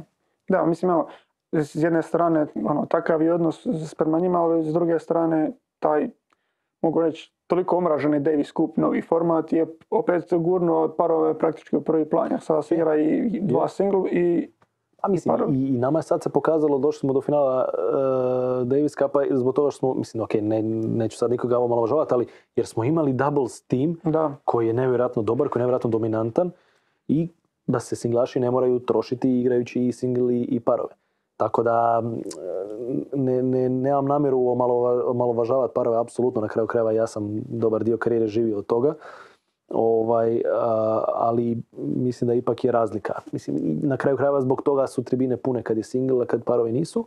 da. Ali ovo što kažeš, da, u Davis Cupu su parovi vrlo često ključan, ključan detalj koji donose razliku između pobjede i poraza. Tako Da, da, pogotovo sad u ovakvom formatu gdje imaš ono, dva, ne više četiri. četiri naprema jedan, si- single naprema parove nego dva Da, naprema jedan. da. Apsolutno. Mislim, koje je tvoje generalno mišljenje? Samo da, da sad kad si spomenuo atmosferu, to je isto nešto što su, ne znam sad, je li Pavić ili Mektić to spomenuo, da je to bilo pozitivno što su donijeli Kokinakis i, Kyrgios, jer sad su donijeli puno više medijske pažnje, samim time i ljudi na tribine, Mm, jer ono, u nekom svjetlu je bilo pozitivno, ali s druge strane ima i negativnih. da, da. E, ali ono, kad govorimo o Davis Cupu, je li ima nekakvih pozitivnih riječi za, za ovaj novi format ili je to onako, ili ti je mišljenje koji većini drugih da, da nije to to? meni- je bila super ideja da, da se igračima a, skrati sezona u kontekstu da ne moraju naš ono sad nakon, nakon Australian Opena ti iz Australije ideš, ne znam, ono, potrefiteš drijeve da igraš u Indiji. Onda budeš 7 dana u Indiji, onda se potruješ hranom, onda moraš letiti na Indian Wells, Miami, pa se onda, znaš, ono, mijenjaš vremenske zone, jako, jako je iscijepkao kalendar. Mhm. I zato je meni prva reakcija na, na novi format bila, ajde, super, znaš, ono, nećemo više svaka tri mjeseca Jedan turnir da, odigrajte. da, nego jedan turnir, ajmo svi na jedno mjesto, znaš, i, ta, i sam taj koncept, ajde, bit ćemo svi na jednom mjestu, pa ajmo se svi potući, naš igrat će najveći igrači, jer samo je jedan tjedan, ali je ovaj drugi dio pokazao da, da teniska publika nije nogometna publika koja će napuniti stadione di god da se igra svjetsko prvenstvo. Možda ima i do toga što je Davis Cup svake godine, a svjetsko prvenstvo u nogometu svake četiri. Mhm. I možda bi, možda bi samo to Dalo pomoglo. posebno dražu. Znaš, možda bi samo to pomoglo da je ostao stari format, ali da se igra svake dvije ili svake četiri godine. Možda bi to donio, donje- donijelo ovaj željeni efekt, ali činjenica da ovo ne funkcionira. Da. Ja ne znam. Mislim, ne, mo- ne mogu reći da sam naišao na nekakve pozitivne reakcije što se tiče Davis Kupa, tako da... Mislim, ja, ja ću uvijek pamtit naše finale koje smo igrali u areni, Zagreb, Mhm. protiv, protiv Argentinaca. Uvijek ću pamtit finale koje smo igrali u Lilu protiv Francuza. Pamtit ćeš zbog toga što je bilo 20.000 ljudi u kockicama, ok, tamo su bili Francuzi, ali znaš ono, pamtiš, pamtiš tu atmosferu. I to ovdje nećeš nikad imati osim ako ne ono, nas 10.000 iz Hrvatske ne otputuje u Madrid jer igramo protiv Španjolaca u finalu, a neće se dogoditi. Da, vrlo teško zamislivo. E, da, mislim, ima- imamo i par pitanja s, e, s naših patrona, tako da prije nego što se zaključimo na, naš podcast, da, da je ispoštujemo je to. E, Dragi brat ima tri pitanja. Prvo je e, koliko rano se treba početi baviti tenisom da bi uspio kao tenisač e, poluprofesionalno ili profesionalno ili se može neko probuditi u 20. godini i početi igrati biti talent? tu je tenis jako specifičan. Mislim, ja, opet sad malo možda ću ispast nekorektan, ali Mirza Džomba je počeo igrati rukomet kada? U prvom srednje. Ne znam. Tako, ta, ta- tako pričam, mo- možda da. griješim, ako, ako lažem ja, ako me lažu oni što su meni rekli. I onda je s 22 bio najbolji, najbolje desno krilo ovaj svijeta. Mm. To u tenisu apsolutno ne ide. Jednostavno, tenis je sport eh, jako velike repeticije i tehnički jako, jako zahtjevan, koordinacijski isto tako. Mhm. I ovaj, jednostavno kad dođeš s 18 godina, ako si počeo igrati tenis 12, to je koji je počeo igrati sa 7 je u ogromnoj prednosti. Pogotovo tim ranim godinama koje su ono formativne godine. Tako da najčešća, da odgovorim na pitanje, naj, najčešće kada počinju igrati tenis je negdje između 5. i 8. godine. 9. 10. je ono krajnje, ovaj, ako nisi počeo igrati tenis sa, ono, sa 10 i 11, jako puno kasniš. Mislim, bilo je primjera Mm. gdje su to napravili, ali to je ono, po meni idealno između... Serijski talent moraš. Da, da, po meni između 5 i 8 je ono optimalno. Da. Mislim, to su vjerojatno onda i igrači koji kad kasnije krenu da uspiju, to su vjerojatno ono, tipa Nadal koji kad vidiš kako igra nogomet i kako je uspješan bio u njemu u mlađim Da. kategorijama, to je jednostavno ono, I di god da si ga stavio bio bi najbolji, da, Da. da je igrao, da je se karlingom bavio, bio bi... da, to su ono LeBron James i takvi. Da, da, takvi LeBron James šta god da je radio u životu bio bi najbolji. Da. E, koja bi pravila volio vidjeti da se uvedu, a koja izbaciti? Jel ima takvih? A tu se ja isto lomim zbog toga što sam, drag mi je ovaj format koji je postojeći, ali opet sam svjestan da nećeš sa postojećim formatom privući klince da gledaju tenis, nego ti je prosjek godina na tribinama ono 60+. Plus. Mm. Svjestan sam da, da, da tenisu trebaju promjene, ali šta god se do sad probavalo, igrači su uvijek bili ono ne, ne, ne, ne. Da. E, Da li taj no let rule, možda to ima ono smisla zadnjih, ne znam koliko, pet godina juniorski tenis je bez neca. Mhm. Da li nešto tenis izgubio s tim, mislim da ne, apsolutno dinamičnije igra se brže. Recimo to nešto, ja znam da to nije neka velika razlika. Pričali su ljudi o setovima do četiri. Da, ja isto Da. nekad... Naš, To je next gen se igra još uvijek tako. da, da, ja isto znam da ono, kad je nek, na televiziji nekakav meč potom kad je best of five na, na, na Grand Slamu, ako me ne interesira previše, radim nešto po kući pa onda bacim oko kad je 5-5.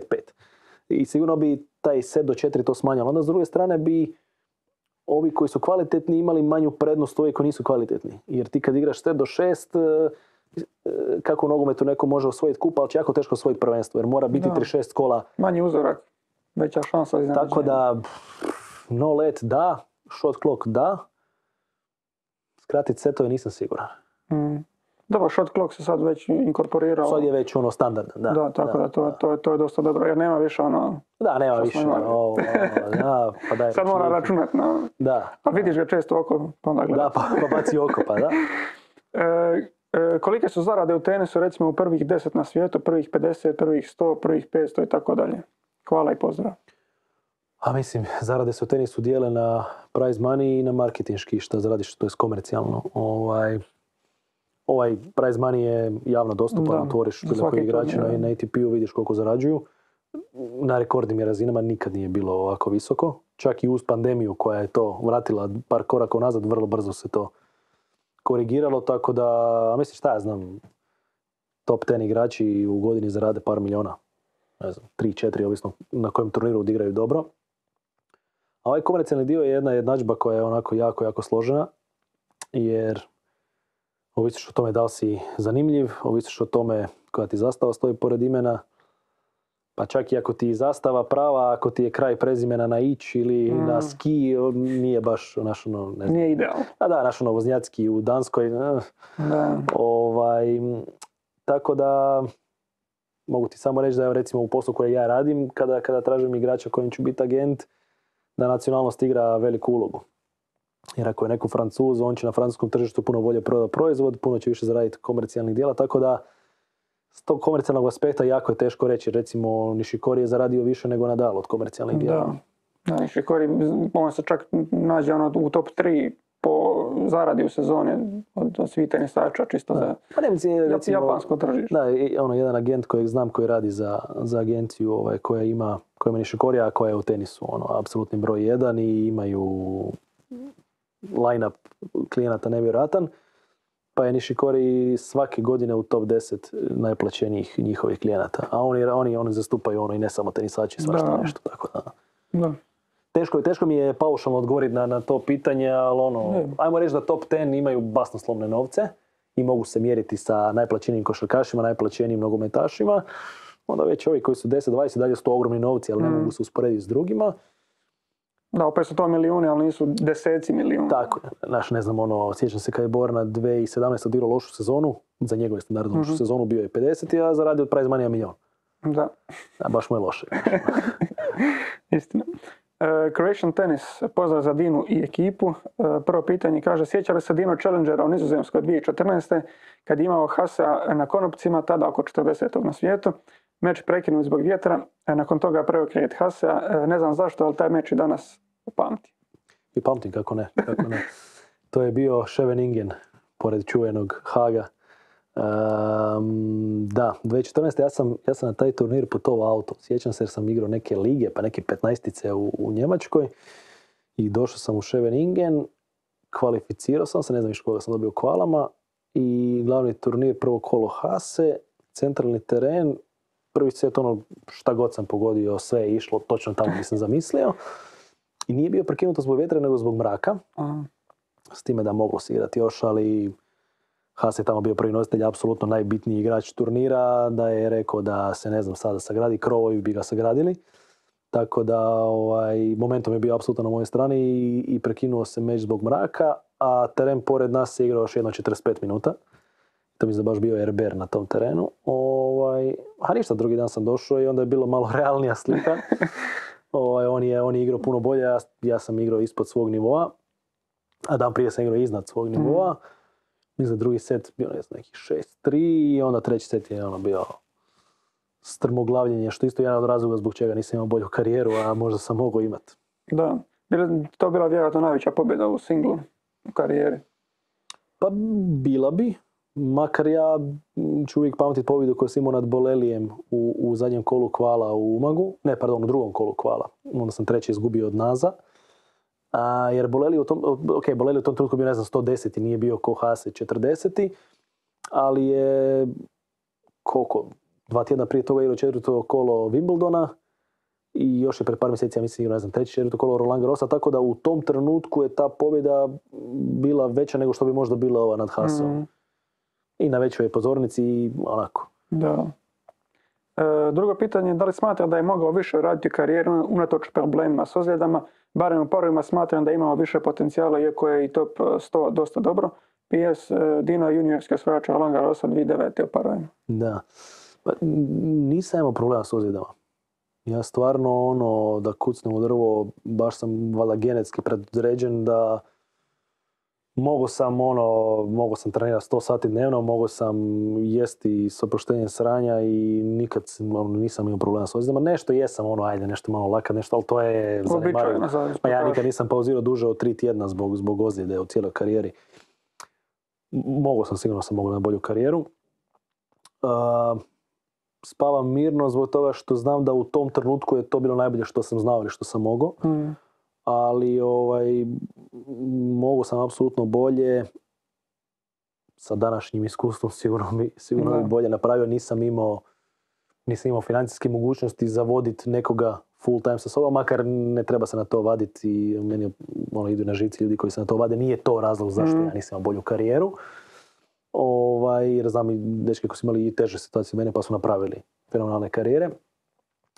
Ja sam sa 26 prestao igrati što je dosta rano, jednostavno sam se emocionalno pojeo. Mene su i ono i, i uspjesi i neuspjesi ono ili dizali u nebo ili zakucavali u dno i ono, imao sam par teških poraza gdje sam se ono tjednima oporavljao od toga jer jednostavno sam preemocionalno to sve doživljavao. Da sam igrao duže, sigurno bi u parovima napravio više. Bio sam 87. najbolji. Mogao sam igrati još 10 godina parove sa, sa svojim... Tipa sad u retrospektive bio se prije okrenuo specijalizaciji za parove pa pokušao tako. Pa ne, baš obrnuto. Mislim da bi duže ostao u singlu. Mhm. Sada mogu bi duže ostao u singlu jer mislim da sam si mogu dati više vremena da bi se onda vratio tamo gdje sam bio 290 u singlu i da bi onda probio do nekih kvalifikacija Grand Slamova što je ne znam 230, 240 ranking. Ali ovaj, mm, jednostavno sam se emocionalno potrošio, nisam više uživao u tome, a nisam bio jedan od onih igrača koji ono znam samo igrati tenis, ne znam ništa drugo. Da sam takav tip igrača, možda bi igrao još 5-6 godina i ko zna šta bi još napravio. Mhm. Jer sam igrački bio jako dobar po pitanju tehnike, brzine lopte i tako dalje. Fizički sam bio jako dobar po pitanju kretanja. Imao sam neke očigledne nedostatke tipa servis. Ali taj mentalni dio, jako sam puno oscilirao, jako, jako sam emocionalno to sve doživljavao i sigurno sam mogao bolje nego što jesam, ali opet s druge strane u tom trenutku je to bilo najbolje što sam znao.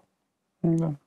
E, treće pitanje, kako komentira razvoj naše scene u vidu turnira, preseljivanje e, VTA bola u Makarsku, te da li smatra da je umogu vrijeme za traženje e, drugog termina ili prebacivanje na betonsku podlogu? Imali smo period kada je bilo jako malo turnira u Hrvatskoj. To su bila tamo negdje, šta znam, 2007, 2008, 2009, baš je bilo malo turnira. Onda je bio jedan period tamo negdje 2012 do 2014, 15 gdje smo imali jako puno turnira. Onda je opet došao period gdje smo to sve izgubili, ali smo dobili jednu razinu sada jako čvrstu koju prije nismo imali, to su Challenger turniri. Znači mi sad imamo u Splitu za dva tjedna Challenger, pa ima u petom mjesecu Zagreb Challenger, E, pardon, Zadar, Zadar Challenger je sad za tjedan dana, pa je onda malo Split, pa onda Zagreb. Sad ono imamo 3-4 Challengera što prije nismo imali i to je jedna razina koja je falila našim igračima. Imali smo Futurese, imali smo dva ATP-a u Mhm. Zagrebu i Umagu, ovaj među nivo nismo imali. Sad ga imamo, ok, izgubili smo Zagreb ATP, ali nije to, mislim, neka šteta za, za razvoj mladih igrača. Tako da se tu dobre stvari događaju, što smo uspjeli sada pokriti naš, ono, i i ima jako puno juniorskih turnira. Ja mislim sada ono rekordna e, količina juniorskih turnira, što je jako bitno za razvoj igrača. Mi sad imamo prvi rang tenis Europe turnira do 12 godina, sljedeći tjedan pa onda imamo ne znam koliko drugih, trećih rangova do 14, do 16, imamo ITF-ova do 18, baš imamo puno turnira. Fali nam sa ženske strane turnira. Zapravo je ta Makarska koja se preselila s bola ono jedini, ajmo reći, relevantan e, profesionalni turnir na nekoj visokoj razini. Imamo jedno 60 tisuća koje je nivo ispod u Zagrebu i to je više manje to, par petnaestica. Tu možemo biti puno bolji. Da li Umag u vrijeme, a mislim Umag je tražio već više puta da pređe na beton, ali je to je neizvedivo zbog toga što američki lobby već u tom terminu počinje svoje betonske turnire u Americi i tako dobivaju ovaj, najbolji igrače da dođu igrati kod njih i neće dozvoliti nikad da, da neki turnir u Europi u tom terminu dobije betonski ovaj, Da, već turnir. tamo Washington, već, već blizu toga. Da, da. Ovaj, i, a s druge strane traži drugi termin. Moramo znati da Umag, eh, teniski turnir u Umagu preživljava od turizma, ne od tenisa. Tako da ako pomagaš neki drugi termin, eh, gubiš I ovako malo onih gledatelja što bude na tribinama će biti još manje. Da, jer mislim financijska strana umaga se ne bazira na gledateljima prodaje karata, nego na konzumaciji sadržaja koji počne kad završi zadnji meč. Da. A, tako da umag mora ostati tu di je i mora se ono nositi najbolje što može i mislim da se i dobro nosi. Mislim, ti ga pogledaš da Alcaraz prošle godine bio tu, ne znam na koliko godina se ugovorom obavezao da će se vraćati u umag. To je super stvar. Da. Jer ne možeš, sustav bodovanja je takav da ne možeš dobiti top 10 igrača. Kogod ono, konkurira za nekakav veliki naslov će ići na beton u Ameriku i ono, moraš se snalaziti upravo tako, znaš, dovedeš Sinera, dovedeš Alcaraza, pa se nadaš da će biti zahvalni i da će se u godinama kasnije vraćati i tako da oni još dobro tu Da. egzistiraju. Da, svoje vremena, mislim, Đoković je tu bio, Nadal je Je. trebao biti. Je, je. Tako da, da, na Da. tim mladim igračima. A da, na- nažalost umag ne može ni lijevo ni desno, mora ostati tu di je i egzistirati u skladu s tim. Da. E, da li pratiš teniski razvoj naših mladih nada za koga prognoziraš najviše, najviše domet? Pa pratim, to mi je, to mi je posao, znam, znam, evo sad sam gledao, šta sam gledao, do 12 godina, to je koje, 2010. godište. Znam sve, ovaj, Mislim, nama kad smo imali jednu temu malo o Australian Openu, pa nismo spomenuli da je Petra Marčinko osvojila u juniorskoj kategoriji, pa su nas ljudi napali dole. Ali ono, realno, ja ni, ja ni ne znam ni kako, ni kako igra, nisam to ikad gledao, ali ono, kasnije kad sam pogledao vidim prva igračica, bila je prva nositeljica, izdominirala je kroz turnir, ono, ne znam koja su ti mišljenja o njoj, kako će ona biti. evo Petra ima potencijal biti top igračica, to je sigurno. Kako će se razvijati narednim godinama ćemo vidjeti. Ovaj, s muške strane imamo Poljička i Prižmića. Oni su tu nekako dominantni u toj, u toj ovaj, sljedećoj generaciji. I u principu je to 2004. 2005. godište baš kvalitetno. Znači to su sad dva godišta koja su na Australijan Openu imali koliko ih je bilo, mislim, petero iz Hrvatske. Bilo je Čirić Bagarić, Marčinko, Poljičak, Prižmić, Mikrut. Petero ih je bilo. Ne znam da li još neko bio osim njih pet. Ovaj, pet igrača za Hrvatsku na juniorskom Grand Slamu, to se jako rijetko događalo. Mislim da to zadnji put bilo ono godište 88. kad smo imali Čilić, Mektić, Vejić, Čilić. da. ne znam, tu još mislim bio, ne znam više ko je bio, ali to bilo ono naše najjače godište. Ovaj, I onda imamo rupu nakon tog 2005. godišta. Onda nam tu 2006, 2007, 2008, 2009 mm, kasni. Kasni. Imamo u tom 2007. su Mala Mišković i, i, i- i Markovina, ali za sada nisu pokazali da su nivo e, Poljička, Prižmića, Marčinko. Da. E, Marko Povoljnjak, evo zadnje pitanje, pozdravlja ekipu. E, I je li Kasper Rud novi e, Juan Carlos Ferrero, stil igre, a pogotovo forehand me neodoljivo podsjeća na Ferrera, hoće li on biti najveći konkurent Nadalu na Roland Garrosu s obzirom na nevjerojatnu formu na zemlji zadnje dvije godine? Meni se Rud jako sviđa. I, i, i ko lik, i ko tenisač. Ali mislim da je on još daleko da bi mogao na, na Grand Slamu napraviti pomutnju ovima najvećima. Da, ima fenomenalnu ovaj, formu. I da, da, donekle podsjeća na, na Ferrera. Ali ja bi volio, recimo, ja bi za njega stvarno volio da on, da on Mhm. dođe tu di su ovi 4-5 o kojima smo pričali na početku. Ali ne, ne vidim da, da to može biti uskoro. Mhm, Da, pa mislim evo i prošle sezone kad pogledamo, on nije imao toliko dobar nastup na Roland Garrosu, iako je osvojio koliko četiri ili pet turnira na zemlji, stvarno imao tu dobro. Pa mislim da je sličnu stvar imao i tim pred četiri godine. Ono, Da. Na ovim 250-icama, 500 totkama je čudo igrao, ali na velikom turniru mislim to isto je ono proces e, sazrijevanja. Hoće li Rud doći do tamo? Moguće da hoće, Da. ali mislim da ove godine još ne. Da, Rubljog je isto na sličnoj razini gdje ono turnir 500 ima ono, Da, pomete. dosta o tome je, Da. gdje pomete sve osvoji i onda dođe na, ne znam, na Masters pa ispadne u drugom kolu odmah čim se pojavi, tako da. Da, mislim da je to proces sazrijevanja. Moguće da će doći jer je mentalno nevjerojatno čvrst. Isto ono ekipa koju je kupio oko sebe je super ovaj, kvalitetna, isto se ono razvija u nekakvom miru.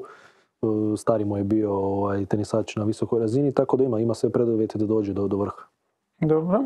E, evo, čisto bi iskoristio da i ovaj, ovaj trenutak e, da bi malo i reklamirali rekreativnu tenisku ligu, ne znam, Jožo, što ti staviti e, grafiku, stavit ćeš u, u opis. Da, jer mislim, to je teniska rekreativna liga, čisto nešto malo o njoj. Ono, poanta nje je okupljanje tenis, teniskih rekreativaca i organiziranje natjecanja. Kontinuirano tijekom cijele godine igraju se mečevi i igrači napreduju ovisno o rezultatima gdje svaki igrač ima svoj profil, statistiku, L rating. Znači dosta dobar nivo e, organizacije s obzirom da se radi o rekreativi. Trenutno su aktivne lige u Zagrebu, Splitu, e, Zadru, Rijeci, Mostaru, Tuzli, Šibeniku, e, u Pakracu. I evo, svrha, promocije je informirati potencijalne nove članove, ali potencijalne nove sredine, ono, gradove, da pokrenu neku svoju ligu. Čovječ, to ćeš malo biti bolji biznis nego umag ATP. A gle, priča zvuči dosta dobro. Pa ne, apsolutno to treba podržati. Da, tako da eto, svi rekreativci znate gdje vam je mjesto. Javite se. E, tebi Dino hvala e, na gostovanju, nadam se da nije ni posljednje. Ma, apsolutno. Tu sam. Još ćemo se družiti. Tako je. E, hvala i vama svim gledateljima koji ste nas ispratili ovih koliko sat, sat i po, malo e, više od sat i po. Do nekog idućeg druženja novih teniskih podcasta. Pozdrav!